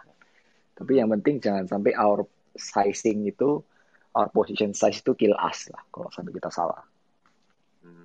Ya ya intinya kita punya posisi yang bisa bilang kita masih nyaman lah ya tidur ya bro ya. Iya. Karena kadang even udah dihitung semua kok tiba-tiba ada bencana alam juga nggak bisa apa-apa kan ya bener bener bener bener bener. Kan ada government policy juga kan berubah gitu buyar semua udah hitungan kita kalau udah kayak gitu. Ya, iya, iya. Iya jadi ya kita selalu ingat kita bisa salah aja. Jadi uh, ya ini lagi-lagi gampang ngomongnya susah prakteknya ya. Tapi betul, uh, betul. kita harus selalu siap untuk balik arah lah. Benar, benar, benar. benar benar. Oke mungkin kalau Bro Andrian uh, ya uh, jadi kalau uh, salah atau uh, ada yang keliru sama itu normal ya. Uh, semua juga melakukan hal yang sama. Uh, ya, tapi mungkin uh, intinya adalah kita menganalisa kenapa salahnya kita di mana gitu. Kita jadi selalu uh, berpikir kok kita udah kayak gini gini gini ternyata missnya tuh ada di mana gitu. Dan setiap event kan pasti berbeda-beda alasannya. Dan ini yang kita jadikan pelajaran. Jadi memang semuanya berdasarkan experience dan uh, uh, uh, waktu juga ya. Jadi semakin kita coba, semakin kita uh, tahu kita salah di mana dan segala macam, ya kita bisa semakin uh, memitigasi resiko itu ke depannya supaya uh, lebih uh, minimal gitu ya. Ya bukan hilang sama sekali karena tapi ya lebih uh, lebih minimalis lebih aja sih. Iya. Mungkin iya. itu sih. Setuju setuju. Jadi dengan kita belajar ini menghindari kesalahan kita berulang ya di masa depan. Takutnya ada saat kita misalnya pegang 100 miliar gitu kan, kan gitu, oh bikin salah gitu, ya kita belajar supaya ntar pada saat kita udah pegang lebih gede nggak terulang lagi gitu ya. Nah mungkin uh, kalau dari Bro Robert uh, ada yang beda nggak? Kalau ini kan bisa dibilang dari Bro Dodo dan Adrian ini kan lebih ke ya udah jadiin pelajaran gitu kan, live margin uh, apa safety gitu. Kalau mungkin dari Bro Robert? I guess kalau dari sell side, um, yang pasti kalau misalnya uh, resultnya miss, um, menurutku terus terang aja miss. Um, hmm. Jangan coba bullshit kenapa kok kita nggak salah. Salah, salah, kita ngomong kita salah uh, dijelasin salahnya kenapa, um, missnya di mana, uh, kita salahnya uh, salah forecast yang di mana, uh, itu kita kasih outlook ke depannya kayak apa, apakah ini masih buy, apakah ini udah nggak buy lagi, apakah ini jadi sell, um, cuma, cuman jangan coba kayak seakan-akan ngomong, oh nggak kok kita ini nggak salah, kok salah ya udah terus terang aja ngomong salah gitu. Hmm, I see, I see. Nah, oke. Okay itu kan tadi kita udah bicara soal uh, room for mistake ya. Mungkin um, saya mau tanya nih, tiga faktor utama apa sih yang biasa dicari ini uh, Bro Adrian, Robert, uh, Bro Adrian, Robert, dan Dodo ketika kalian memutuskan, oke, okay, ini emiten bagus banget nih. Saya mau investasi di sini atau rekomendasi ini ke klien saya. Apakah itu uh, chip valuation, new product, GCG management yang super good, policy environment yang lagi mihak ke suatu sektor, atau hal lain juga boleh. Gitu. Nah, mungkin ini kita balik ke Bro Robert dulu berarti. Uh, mungkin uh, di luar yang itu mungkin mungkin ntar ntar Dodo sama Andrian bisa bisa bantu ngomong yang yang uh, itu. Kalau aku mungkin satu yang uh, aku tambahin mungkin lihat dari ekspektasi ya. Hmm. Um, ada miss di ekspektasi di mana gitu ya. Uh, hmm. Jadi walaupun kalau aku lihat walaupun um, semua orang expect sektor ini sektor baru yang growth-nya tinggi, tapi kalau ternyata result growth-nya itu nggak setinggi ekspektasi orang, um, itu bakal miss dan juga mungkin nggak nggak segitu performnya. Nah yang sulit mungkin caranya kita tahu ekspektasinya pasar seperti apa itu um, yang sulit kali ya gitu kan. Yeah. Dan semua orang pakai angka konsensus sell side sebagai expectation pasar, which is kadang bisa salah juga karena buy side punya expectation biasanya lebih cepat. Hmm. Jadi waktu waktu ada perubahan misalnya ppkm jalan gitu, harga sahamnya langsung terkoreksi misalnya, jadi expectation udah berubah walaupun angka sell side konsensusnya belum berubah gitu. Hmm. Betul, betul. Konsensus tidak sama dengan ini ya, dengan yeah. Ya. sell side rata-rata gitu. Hmm, betul, betul, betul ini konsensus aja kan ini ya beda-beda ya tanggal risetnya ada yang tahun lalu ada yang tahun ini gitu. Udah di rata-rata udah beda semua target price-nya. Oke uh, mungkin sekarang balik berarti kita balik ke Bro Andrian dulu nih lagi. Uh, ya jadi kalau dari sebenarnya gabungan dari semuanya itu kan penting. Harusnya tapi kalau mungkin kalau bukan diprioritaskan again growth itu uh, uh, uh, yang harus uh, di utam yang kita lihat pertama gitu ya yang saya lihat pertama. Dan kemudian apakah those growth itu is a, a healthy growth ya good quality growth? Atau uh, growth yang uh, yang cuma one off atau uh, dibiayai dengan debt yang dengan leverage gitu ya. Jadi cash flow itu juga sangat penting. Ya kan kita kan maunya invest in the long term uh, sustain, jadi sustainability of the company juga kan harus kita uh, watch. Dan yang uh, ketiga yang menurut saya penting ya of course adalah the DCG. Uh, karena kita sebagai minority shareholder ya at the end of the day ya kita bisa tenang lah uh, um, invest sahamnya deh.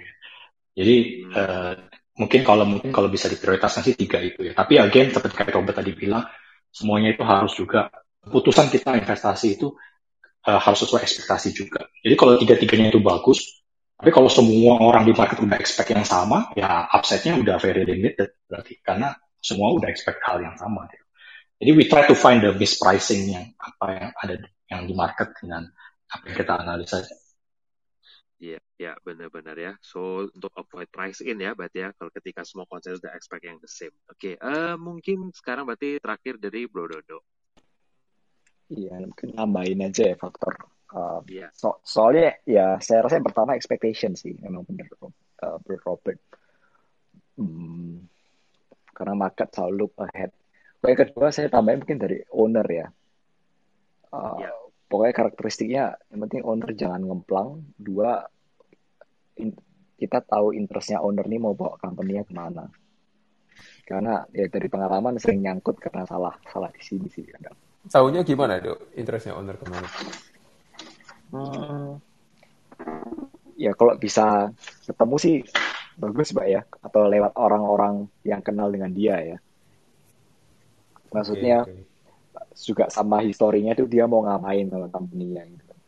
Okay. Ada, ada, karena ada some owner yang memang just gak, gak care dengan the, the technicalities di di, di shares-nya gitu nggak nggak peduli floatnya kekecilan memang nggak kayak gitu-gitu kan mempengaruhi kita juga sebagai minority. Ya. dan yang terakhir sih mungkin tema sekarang ya mungkin yang paling relevan baru-baru ini. Kalau kita investingnya di tema yang benar ya likely kita chance benernya lebih tinggi aja sekarang. Yes. karena people willing to pay premium for the right team aja sekarang sekarang balik ke filmnya Robert tadi ya. Hmm yang coming soon betul oke oke oke thank you thank you jawabannya thank you kok Billy yeah. Ya. uh, aku sangka Pak Udi taunya cuma film Dilan aja nih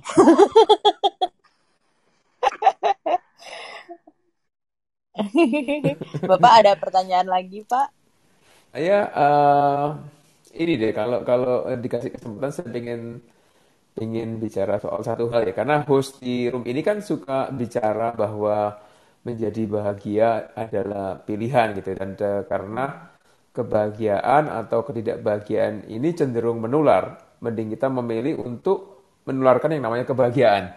Masalahnya di market kita itu uh, sering lihat gitu ya, uh, orang cenderung nggak gampang untuk bahagia. Kenapa?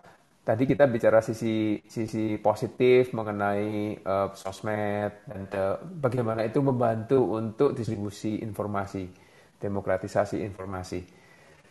Tapi sisi negatifnya kita tahu juga ada gitu. Dalam arti misalnya gini, saham pilihan kita itu lagi naik 25% sebulan terakhir. Kita happy banget. Kita happy banget sampai kita lihat di sosmed ada yang pamer sahamnya naik 50%. Wow. So, saya pengen saya pengen pengen tanya ke Band of Brothers Surabaya ini gitu. Hmm. Apakah sebagai sebagai uh, bentuk persahabatan juga saling menularkan kebahagiaan atau ada yang namanya kompetisi sehat gitu. Jadi uh, selama ini gimana yang dirasakan? Mungkin mm -hmm. mulai dari favorit uh, ini uh, tembakan saya hari ini Dodo lagi ya. Hajar Pak. Satu-satu ya, kok dari pertanyaan kalau apakah itu pilihan sih setuju banget sih Pak. Karena ya kadang yang paling bahaya itu adalah waktu kita compare sama orang lain. Udah itu udah paling nggak bisa paling sulit happy deh. Mau, mau untung mau untung mau untung berapa puluh m kalau yang sebelah untungnya berapa puluh m plus plus dua puluh persen kita nggak happy lagi. Nggak happy lagi ya. Kalau apakah band of brother ini menularkan kebahagiaan iya sih waktu teman-teman ini cerita cut loss sih ya menyenangkan sih rasanya. Ya, ya biasa biasa kalau aku aku kirimin durian ke orang-orang ini. Jadi kita kan kebetulan semua suka makan durian gitu. oke okay, oke. Okay. geng saya jadi nih. setiap berapa lama sekali. Nah Ori bisa masuk saya. Coba, saya mau join. Iya, masuk ke geng durian tapi perlu perlu cut dulu baru dikasih durian Robert. Nggak ada hubungannya sama Katlas tapi memang durian itu ini ya bet ya. Uh, kalau kalau mereka lagi turun kita selalu usahakan makan durian supaya balik naik biasanya market. Oke okay, okay, durian. okay. itu pengetahuan penting malam ini. Andrian setuju? Oh iya ada uh, percaya mistis-mistis begini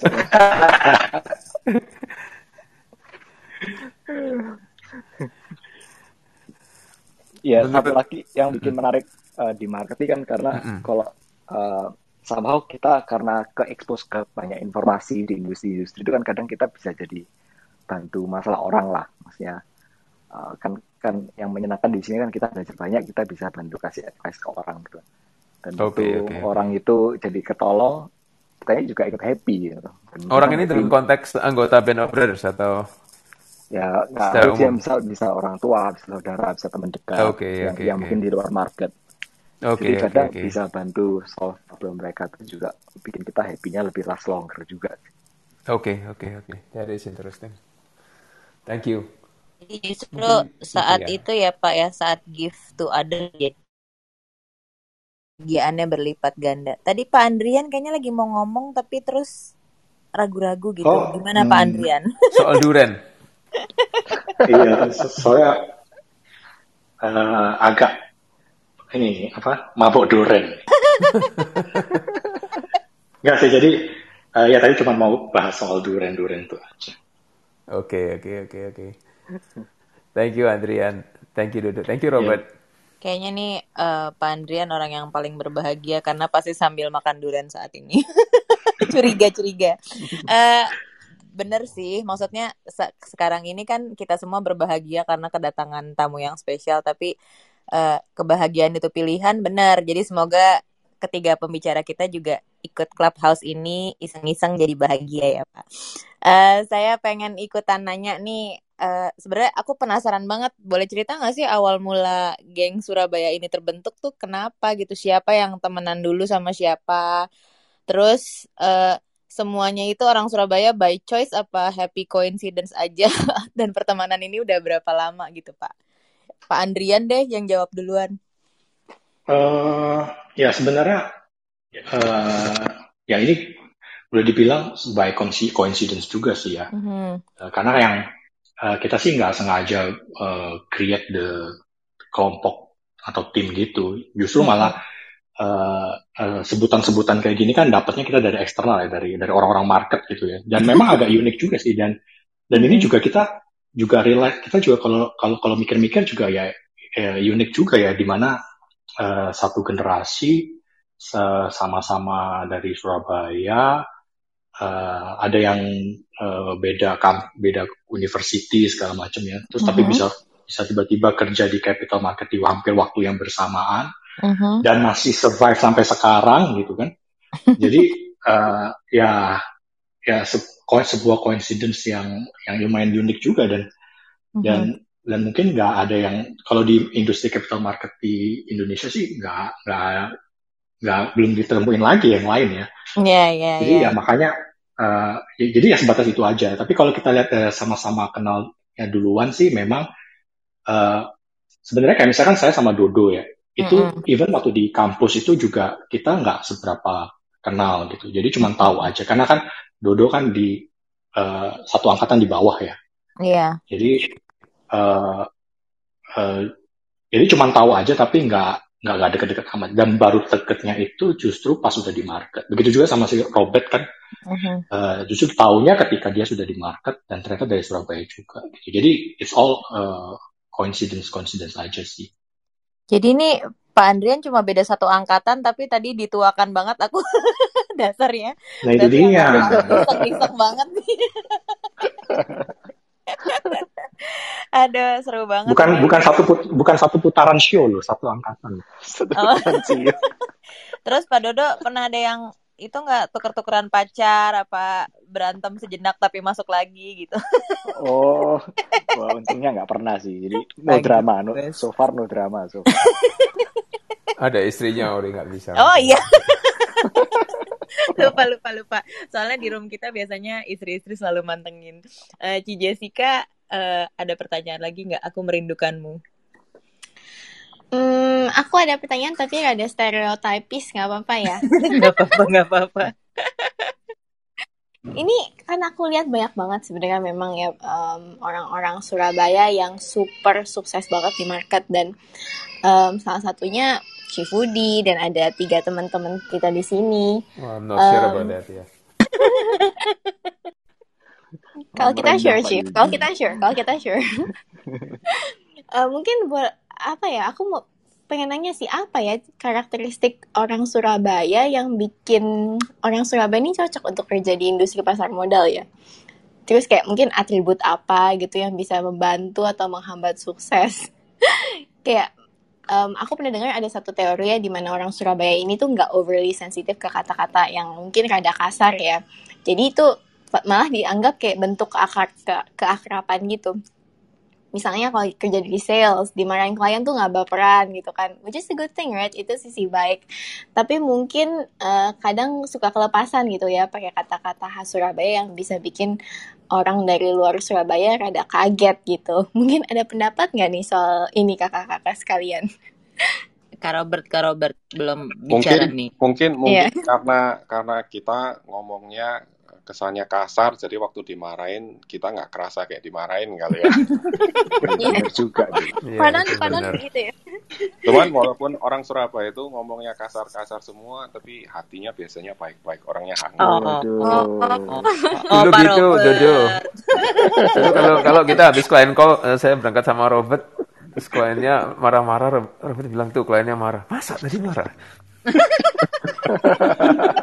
tapi tapi even Arfan juga bilang nih Arfan juga dengerin katanya Pak Robert ini salah satu orang paling baik ya.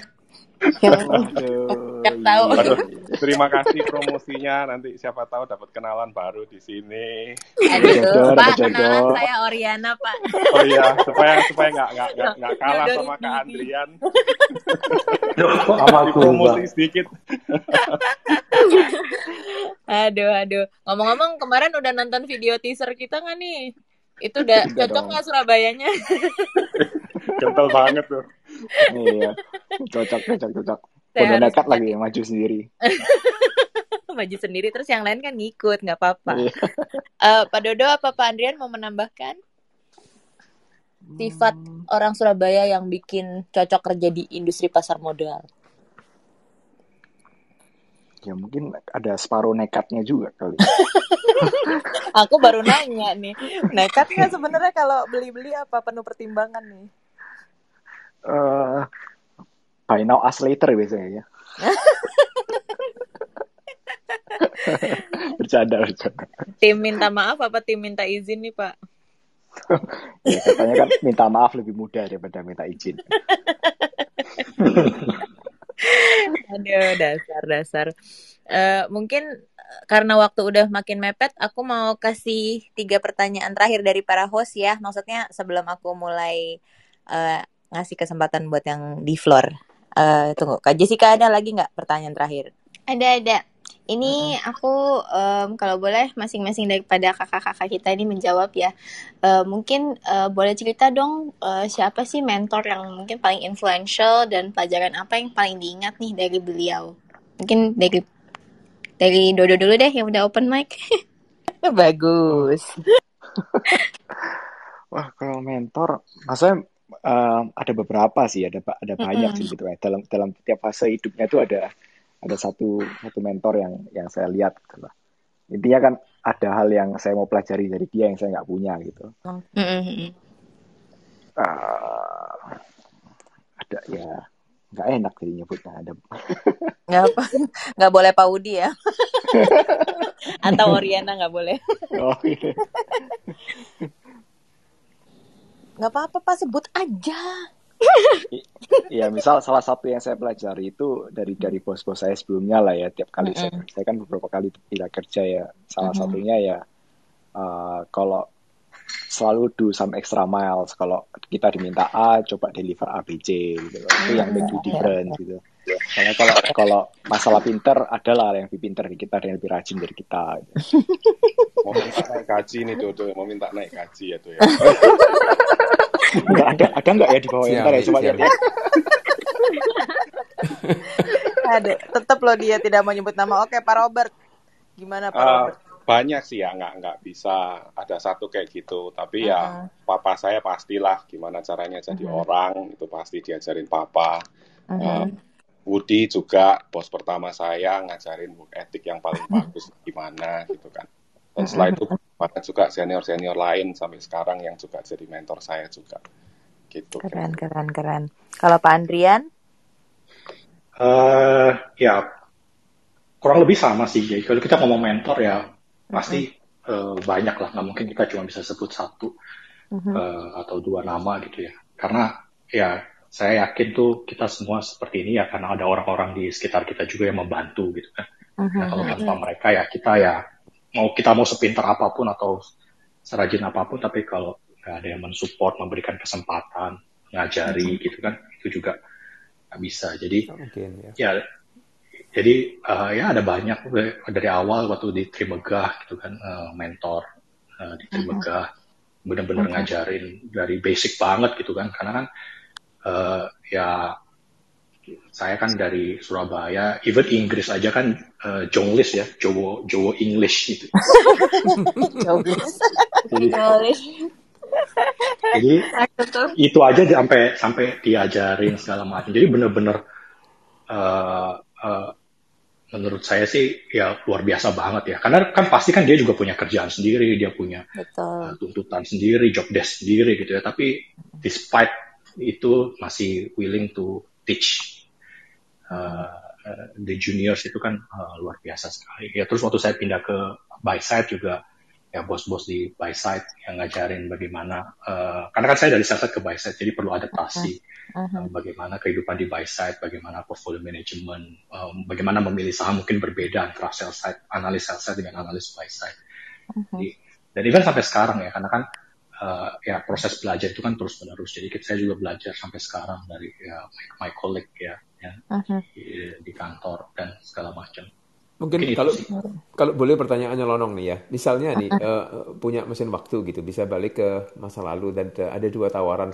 Tawaran kerjaan A gajinya lebih tinggi 30%, tapi B ini bisa punya mentor yang cocok banget untuk perkembangan karir kita. Lebih pilih yang mana? Mungkin the, uh, quickly yang B. B ya. Ya udah pasti B lah, pasti iya. Pilih mentor. keren keren. Uh, uh, mau mulai karir masih dengar nih Ori. Iya, dan aku sih kayaknya abis dari room ini ketiga pembicara kita tuh bisa jadi mentor yang baik juga ya karena kayak orang-orang kayak Jessica, Angelin ini kan sekarang juga lagi anak-anak muda yang uh, pengen gimana caranya bisa uh, belajar dan kayaknya dari room ini aja juga udah bisa. Mereka udah uh, kalian bertiga udah jadi mentor yang luar biasa menurutku. Yeah. Yeah. Uh, Kau Billy, ada last question? Ya, pas question ya, Pak ini perhatiannya ringan aja. Market ini kan dinamis ya pergerakannya. Setiap hari ada aja berita. Kadang-kadang ini apa menutup kita kan pegang HP seharian, WhatsApp terus, Telegram lah sekarang, terus ngeliat laptop atau Bloomberg terminal seharian gitu kan. Nah, bagaimana sih uh, cara uh, Bro And uh, Andrian, Robert, dan Dodo merilekskan diri lah gitu ya dari apa market yang ya apa very time consuming dan energy consuming. Ini sebenarnya curahan hati Kobili soalnya dia tiap hari mantengin Bloomberg. Gimana nih dari, uh, dari relaxationnya? Iya, Pak Dodo. Ke saya sih happinessnya murah main game udah sama teman-teman udah game happy apa? ya sama ini, ini baru sama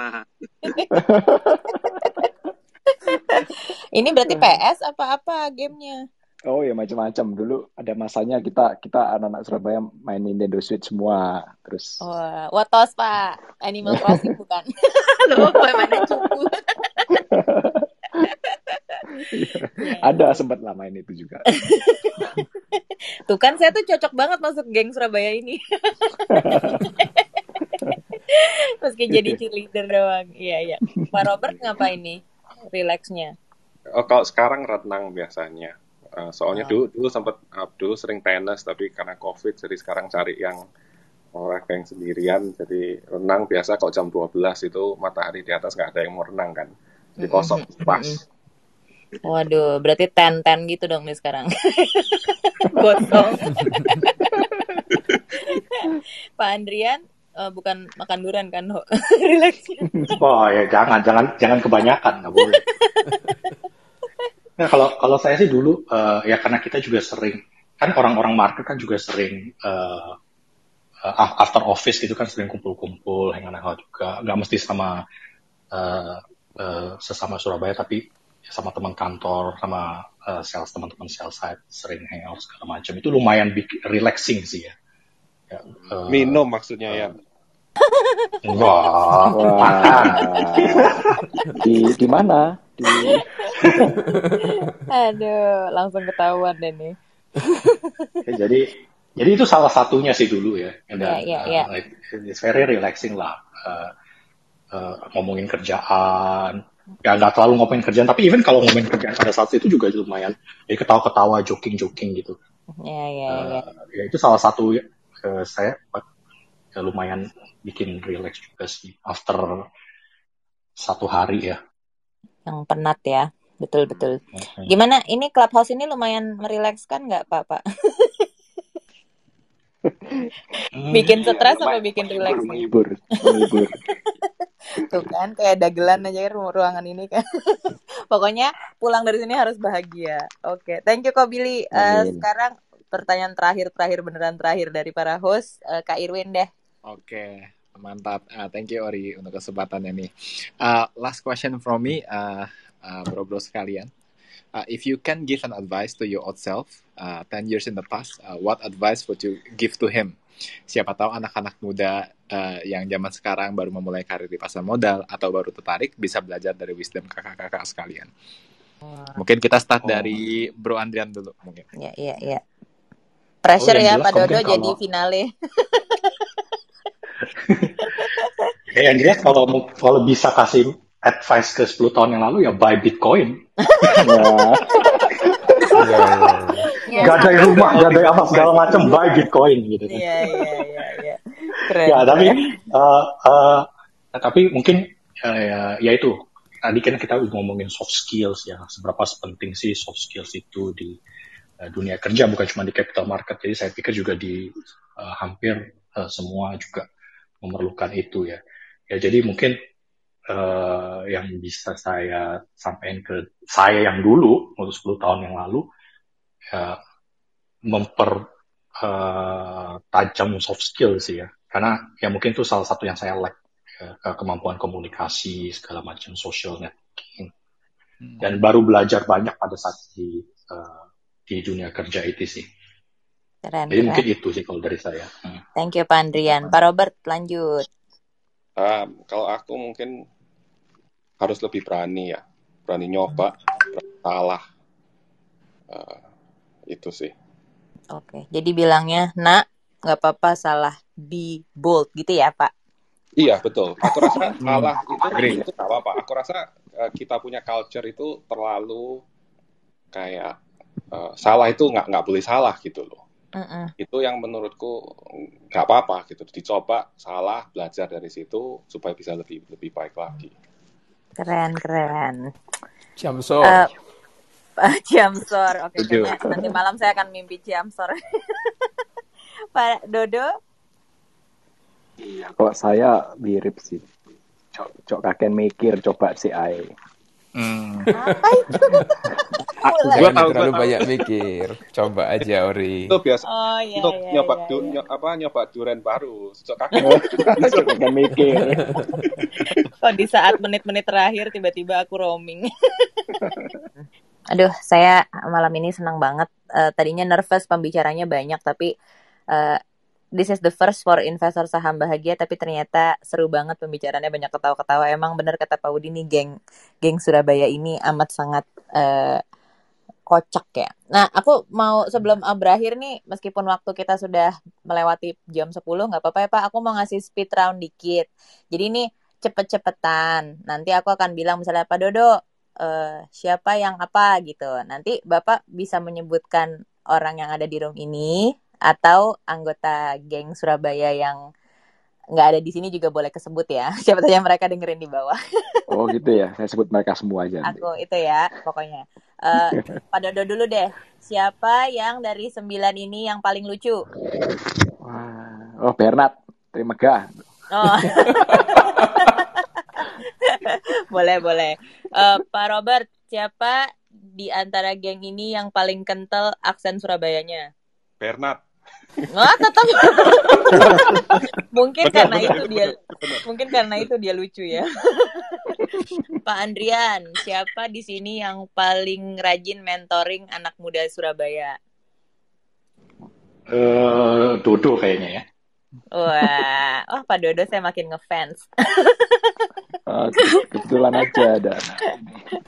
Oke, Pak Dodo balik lagi. Siapa yang paling jago rekomen makanan enak? Robert. Oh,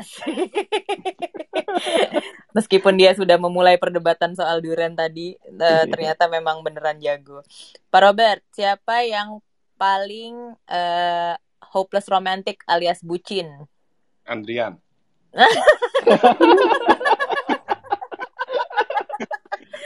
Aduh, Pak Andrian. Pak Andrian, siapa yang paling sporty di antara kalian semua? Sporty. Yang olahraga uh... olahraga apa pun jago. Push. Apa okay. bapak karena suka renang? oh, itu Robert yang suka renang.